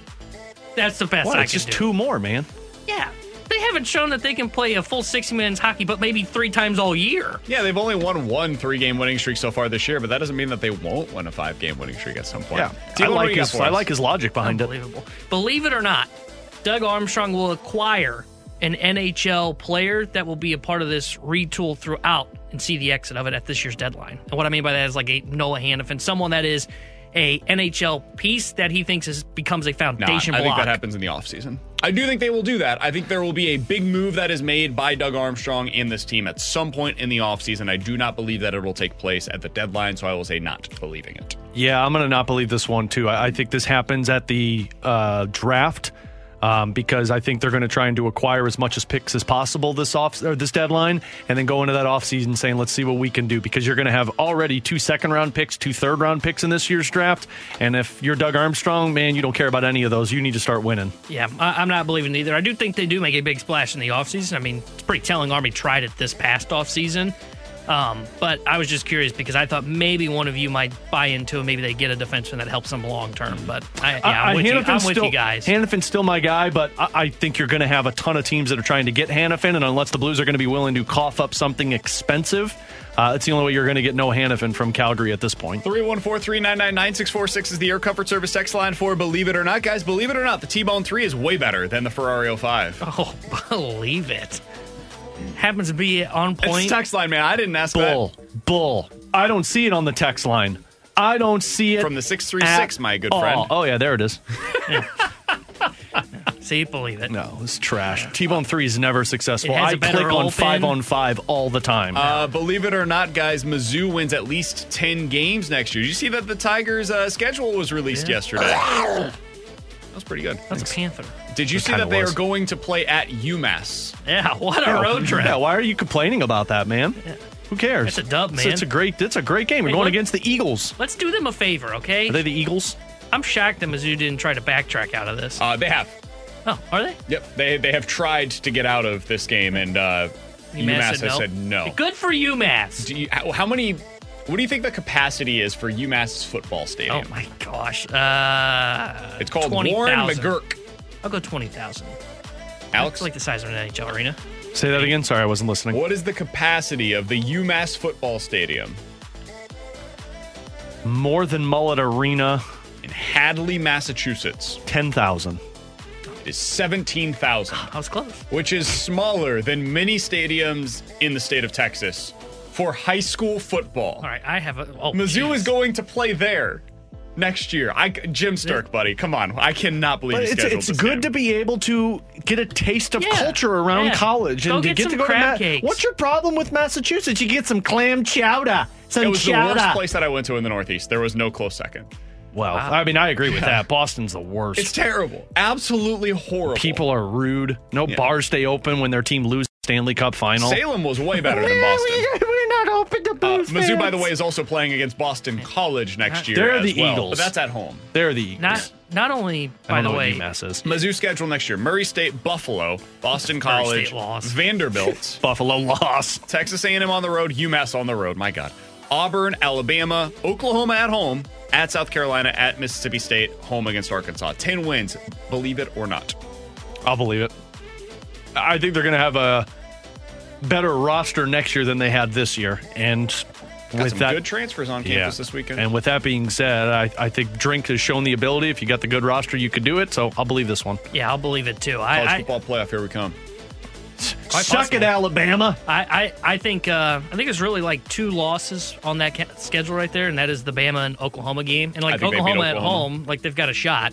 Um, and then you got to be careful, make sure you don't lay an egg somewhere. But yeah, I'll, I'll be optimistic coming off a good year for the Tigers. I'll go. I'll believe it. I'll believe in ten wins. By the way, you asked the question of how much UMass Stadium holds. Better question would have been how how often has that stadium even sold out? Uh, rarely. Maybe You know never. what? Your comment. You don't know that. They I might don't. have great matchups that you just don't believe in. They've been one of the worst like five programs in college football for the last like ten years. Believe it or not, BK hates everywhere except Kansas City. What? No, I, I True, believe. What a jerk. I don't understand what that has to do with it. UMass wins by year. Oh God. Three one one zero one four four two three three one one one three five That five. sounds like the Barry two. Odom era in Mizzou. Hey, in 1901 though, they were eight and one. Wow. Back in 1901, There's no. Were they a Division One school then? No chance. How they many were in the s- independent league. How many schools were playing college football in 1901? Well, I think that was back in Illinois' prime. That's Yeah. like the World's Fair era. the 1901 Massach- Massachusetts Minutemen, coached by the great James Halligan. Oh, he was. T Bone, can you spell Massachusetts? No, we don't have to do that. Coming up next, it's time for our Major League Yeah. Baseball offseason. Roundup! Here on 101 ESPN. We're right back to the BK and Ferrario podcast, presented by Dobbs Tire and Auto Centers on 101 ESPN.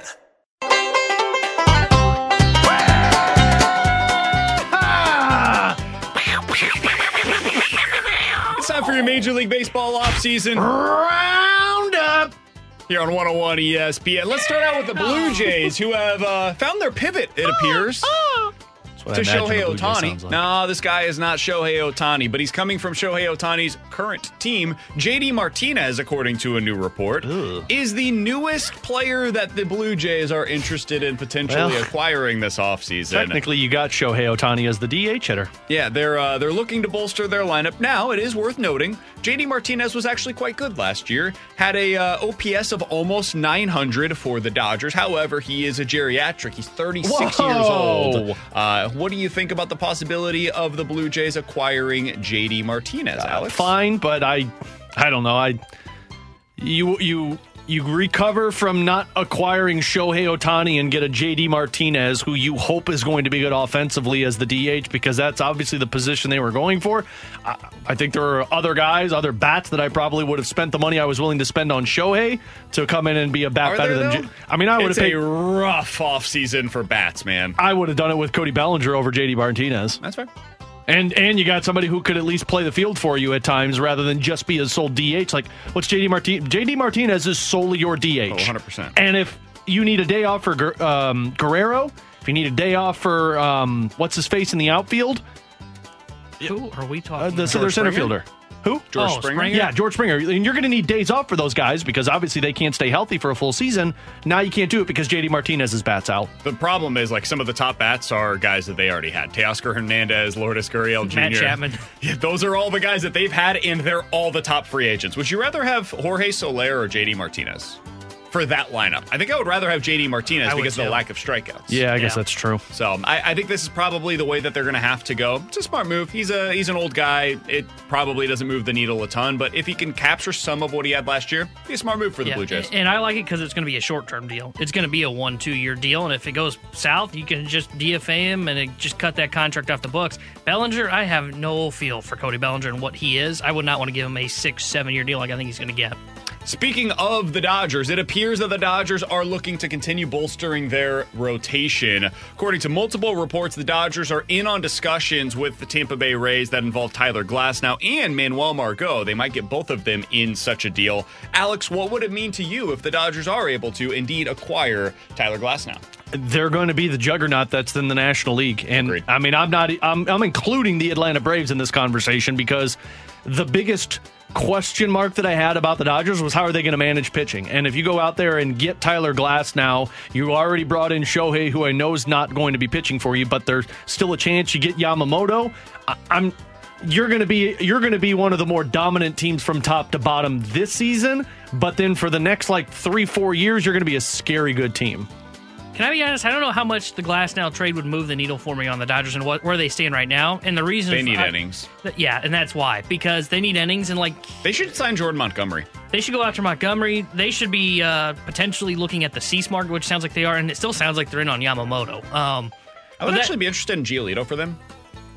If they go out there and get these other guys that we're talking about, like you got to get Glasnow, you got to get one of the Montgomery, somebody like that. But if you add Giolito as like a back end of the rotation, three year deal, money doesn't matter to them clearly right now. Wacha would be another guy that kind of fits into that criteria. They, they can fill out their rotation pretty well with what's available. and, and that's why, like I say, like right now, I'm not sure how much Glasnow moves the needle on me. Off season's still young; they still are going to add pitching to that rotation. But right now, in terms of where it looks at, like yeah, he's great when you get to October because he's got the swing and miss stuff. But like, how much innings is he going to cover? Because he may have the same kind of innings that you're going to get like out of a Bobby Miller this year. So Speaking of the Dodgers, they are also, according to Tom Verducci, interested in targeting Josh Hader and Yoshinobu Yamamoto. So if they go out and Seriously. do that, dude, the Dodgers are a full blown Death Star potentially this do you, upcoming season. Do you think they offer all of those guys like three hundred million dollars? But With they say, all of it deferred? yeah, at the end of this, so like this first year, you're going to make like a million bucks. yeah, they're gonna have Hader, Yamamoto, um, Otani, and like Matt Chapman making a combined twelve million dollars this year. It's gonna be amazing. good, good, good, good, good, good, good. Uh, as we continue along with our Major League Baseball offseason, Round up, fire, partner. Let's go quick hitters here. Guys, the Marlins are considering a potential reunion for Skip Schumaker with Andrew Carlson? Knizner. What do you Oh. think about the possibility of Andrew Knizner heading down to South Beach? Cool. Probably could have traded him to Miami for what I you know like a depth pitching rather than just outright him. Yeah, that was my initial reaction too. Yeah. yeah, I mean, it tells you what it tells you about the player. If Skip Schumaker, who spent time with him, says, "Yeah, we want this guy." I mean, he fits perfectly for what they're looking for. And, like, I think it got overlooked. Like, kids had a decent offensive season last year. And if you're willing to bet a little bit on maybe, hey, maybe he's found it out at the plate, he's no longer the 200 hitter, and he's got a little bit of pop to his bat, and he's a captain. So why not bring him in? I, I actually like to move for the Miami Marlins. If and I, you're a team that needs a backup catcher, I would just sign him and Yeah, just say, "We'll I- call it, be done." Andrew Knizner's perfectly fine. He can handle our staff. He's a good dude in the locker room. He's got great energy. He brings good personality. Like, he's probably going to make What what he's gonna make this year. yeah, a million bucks. Like I, th- that's how I. I don't understand how there was no possible way that there was trade value for Andrew Yeah, Knizner. It's it continues to be stunning to me that that was the decision, but neither here nor there. Guys, as frustrated as we get here in St. Louis about the Cardinals missing out on top free agents, I can't imagine what it is like in San Francisco right now. Farhan Zaidi, their president of baseball operations, came out yesterday and said, "Hey, yeah, we offered the same contract to Shohei Otani that he ended up signing in LA." Now, whether you believe that or not doesn't much matter. I believe they probably did. They're desperate right now to get a star and Otani was the biggest star that was available, maybe in the history of the sport via free agency. Guys, where do they turn? What do the Giants do? Because it doesn't sound like Yamamoto is seriously considering them. It sounds like he's down to New York or LA. What do the Giants do this offseason to get a star? Because right now they don't have one. I- think they're going to overpay for Blake Snell, and I, I think that's it. Uh, maybe you go for some Bellinger? upside, maybe Bellinger. Maybe you go for some upside like a Giolito, but I, I, they're not going to make a trade. I, I think they're going to have to overpay for certain free agents that are left. And I'm not sure that's the recipe for success for the Giants. It was amazing watching fan reaction to the uh, the center fielder that they signed. Oh, Jung Hoo Lee. Yeah, it, was- it was incredible looking at the reaction from Giants fans of like, this is the offseason that you go out there and do. You know, Sarah, who I think does I was a really good job of breaking down players. Uh, he he the other day had a Yamamoto piece that came out, basically said, "Yeah, this dude's an ace. Like he's amazing, unbelievable player." Good the Cardinals didn't go throw money he at looked him. at the center fielder that the Giants acquired and said, "I mean, the closest thing is probably like Brendan Donovan." In terms of what the the type of player is that they acquired. Now, Brendan Donovan is a really Oh, good yeah. player. I would love to have him if I'm the Giants. If that's the best thing that you acquire in the offseason, you have failed and spectacularly. do you want Brendan as a general Donovan for that money? Yeah, that's what I was going to bring up too. $18 million from Brendan Donovan. Look, I love Brendan Donovan. I think that's going to be the market. That's the thing is like million I guy. think we're underestimating how expensive it's going to be to keep one of maybe both of Lars Nootbaar and Brendan Donovan long term. Well, if that's the case, then you should trade one of them to Seattle immediately and get one of their pitchers. Potentially. Especially if Seattle makes a real push for Blake Snell, and they got to move one of these pitchers out. If they're going to cost you that much to keep, where I don't need both of those guys making 18 mil plus, yeah, trade one of them to go I'd- get your starting pitcher. I'd pick up the telegram and say, let's dance, partner. I'd is a the new tumbleweeds. report out um, from Dan Clark who says that uh, Yamamoto was quote extremely impressed by the Dodgers presentation, including the support staff that was in attendance in the meeting that included Freddie Freeman. Mookie Betts, Shohei Otani, and Will Smith. They have Would offered a 10 year contract. Like wow, Will, we wait. like Will Smith, like the actor Will Smith, like Nah, I Am Legend. one. The other That'd be awesome. He is a legend, but no, Let's not just that be honest. that legend. Will Smith happened to be in the facility when Yamamoto was touring, and they went, "Oh, hey, that's our uh, catcher. He's the Hey, catcher yeah. that's gonna help Yo, you out." come join us." Yoshi, here's Will Smith. Be that awkward. Will It- Smith? Let's be. It'd be awkward if Betts, Freeman, and Ohtani walked by and just said, "Will, Bram, we've let- got a meeting here with Yamamoto." Let's play this game. Who do the Cardinals send? Lars Nootbaar, obviously. More In than terms like, of like to, to that meeting, three. You send three yeah, guys. Nolan Arenado and Paul Goldschmidt. Yeah. I don't know And if I want Paul Goldschmidt there. I need a little more excitement. Maybe Willson Contreras. Yadier Molina. Oh. No, Oh, sorry, yeah. he's in Puerto Rico. No, like he's he's going to be a part of my meeting. Albert Pujols. Cool. Chris I- Carpenter. I'm in. Adam Wainwright. Oh yeah, you do send Adam Wainwright. Bring Like Puppy. the, the Cardinals could do pretty well. I think people made up a lot of their jokes yesterday, and I get it about who the Cardinals would send. They, man, they'd have a really good. They send group Ollie, Joe attending. McEwing, and John Mozeliak and be like, "These are the guys that are bringing you to St. Louis." Yes. Hey, Joe has an office down in the basement, but you'll see him once. Joe, Joe's got an office almost all season until Yachty's in town, and then Yachty takes that office. That's the latest, latest in our Major League Baseball offseason. Round up! There's a snake in my boots. Didn't know where to go from there, did you?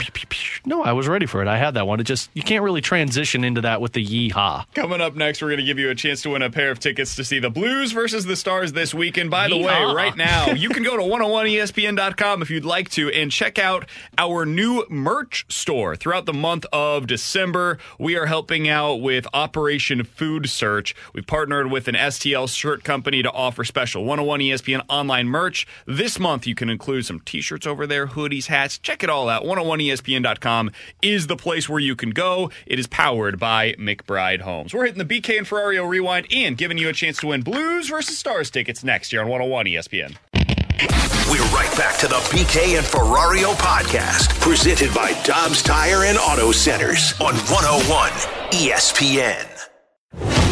Let's run it back with a daily rewind on BK and Ferrario. Brought to you by Gloria Loom, your home sold guaranteed realty. Selling your home begins at gloriahasthebuyers.com.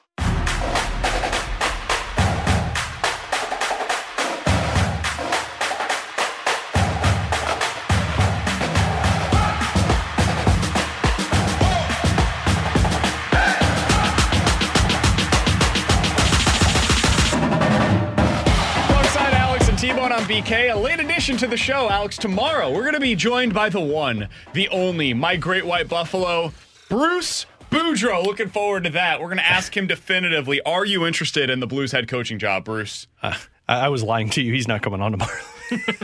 I just wanted to see you get excited. We'll have Mike Rupp on though. I can tell he's being serious. Look how excited he got. The thing is, is like I totally believe him. Are you being serious? I got you. Yeah, he's coming on eleven thirty tomorrow. Cool. Yeah. I got you, Bruce T-Bone. Boudreau, He's back. He's still on the show tomorrow. I'm excited. Uh, that's going to be awesome. I think he should be the next head coach of the St. Louis Blues. I, I can't wait for you to ask, like you did with Ken Hitchcock, where he's like, "Can you tell some of those intangibles?" You ask Bruce Boudreau, he's like, "Are you going to be a, the coach of the Blues?" Uh, if I tell you, I'd have to kill you. No, he wins. And Bruce Boudreau is like the happiest guy in the world. I know. That's Love why that I guy. want the vibes would be immaculate. He always look. He always looks like Santa Claus from Rudolph cartoon Yeah. to me. Oh, Rosy yeah, red yeah, cheeks. Just constantly pink. Just watch the movie Okay, the other not night. pink, man. Rosy red cheeks. I say that with all Pink like, is an the insult. most- Rosy red cheeks are, are a compliment. Sounds Do you feel that delicate. way? Yeah, if you tell me I look pink, I'm going to punch you. Okay, that's fair. Uh, no, rosy red cheeks it is. Uh, can hey, we- Bruce, I can think we you look pink eliminate all that the from time. podcast? Oh, cool. See ya. That should be the way we open the show tomorrow. Eleven thirty. Now to be joined by uh, Bruce Boudreau, the Pink Man. He'll hang up. Come on, kidding. man. I'm kidding. I'm kidding, of course. Come on, Uh, man. all right.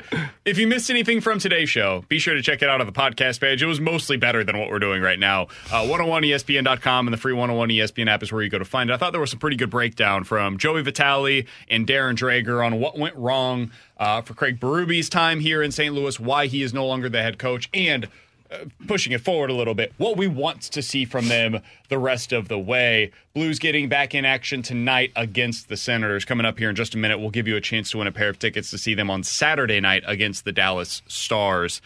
Alex, as we wrap this thing up today, what is the number one thing that you're looking for tonight? Blues versus Senators, first game after the Craig Berube fire. I think it's the two notes that Doug Armstrong talked about yesterday the passion and the accountability. And you'll be able to see both of those. The passion in terms of the Blues being able to bring that physical presence. And I got to get to BK's face because he's making something. And the account. Did accountability. you see this? No, what happened?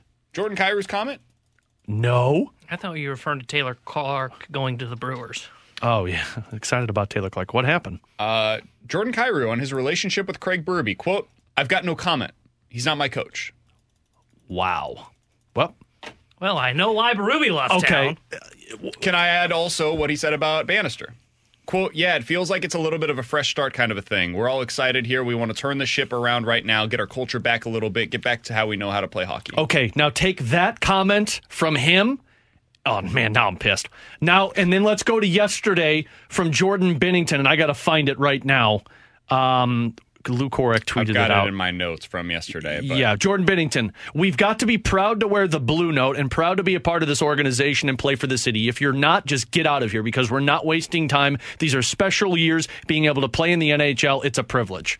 And I got the sense yesterday from Brayden Schenn when he made his comments that some guys in that locker room bought the message and others did not. And now you know I think why we know one. And now Yeah, you know I my Can, uh, I can a exclusively no comment one. in that kind of a question, which is very easy That's to terrible. just say platitudes and say, hey, uh, Craig Berube accomplished a lot here. He built me up as both a person and a player in my young years here in St. Louis. I'm going to wish him nothing but the best moving forward. But we're focused on what it's going to be like with Bannister as our head coach now. And I, I don't want to say anything further. I appreciate that you guys have questions about what happened here, but I don't want to discuss that any further. If you guys have any questions about what we're going to do to make sure that this thing gets turned around, I'd be happy to answer. That's a, the super easy thing to do if you're Kyrou, and it says nothing. Like it doesn't say that you had a great relationship with him or anything like that. To say no comment on your relationship with Craig Berube, that says everything you need to know about his relationship with Craig Berube. So I'm sure the Fast Lane will be discussing that at length coming up later on today on their show. We will certainly discuss it tomorrow on our show, and we'll be looking forward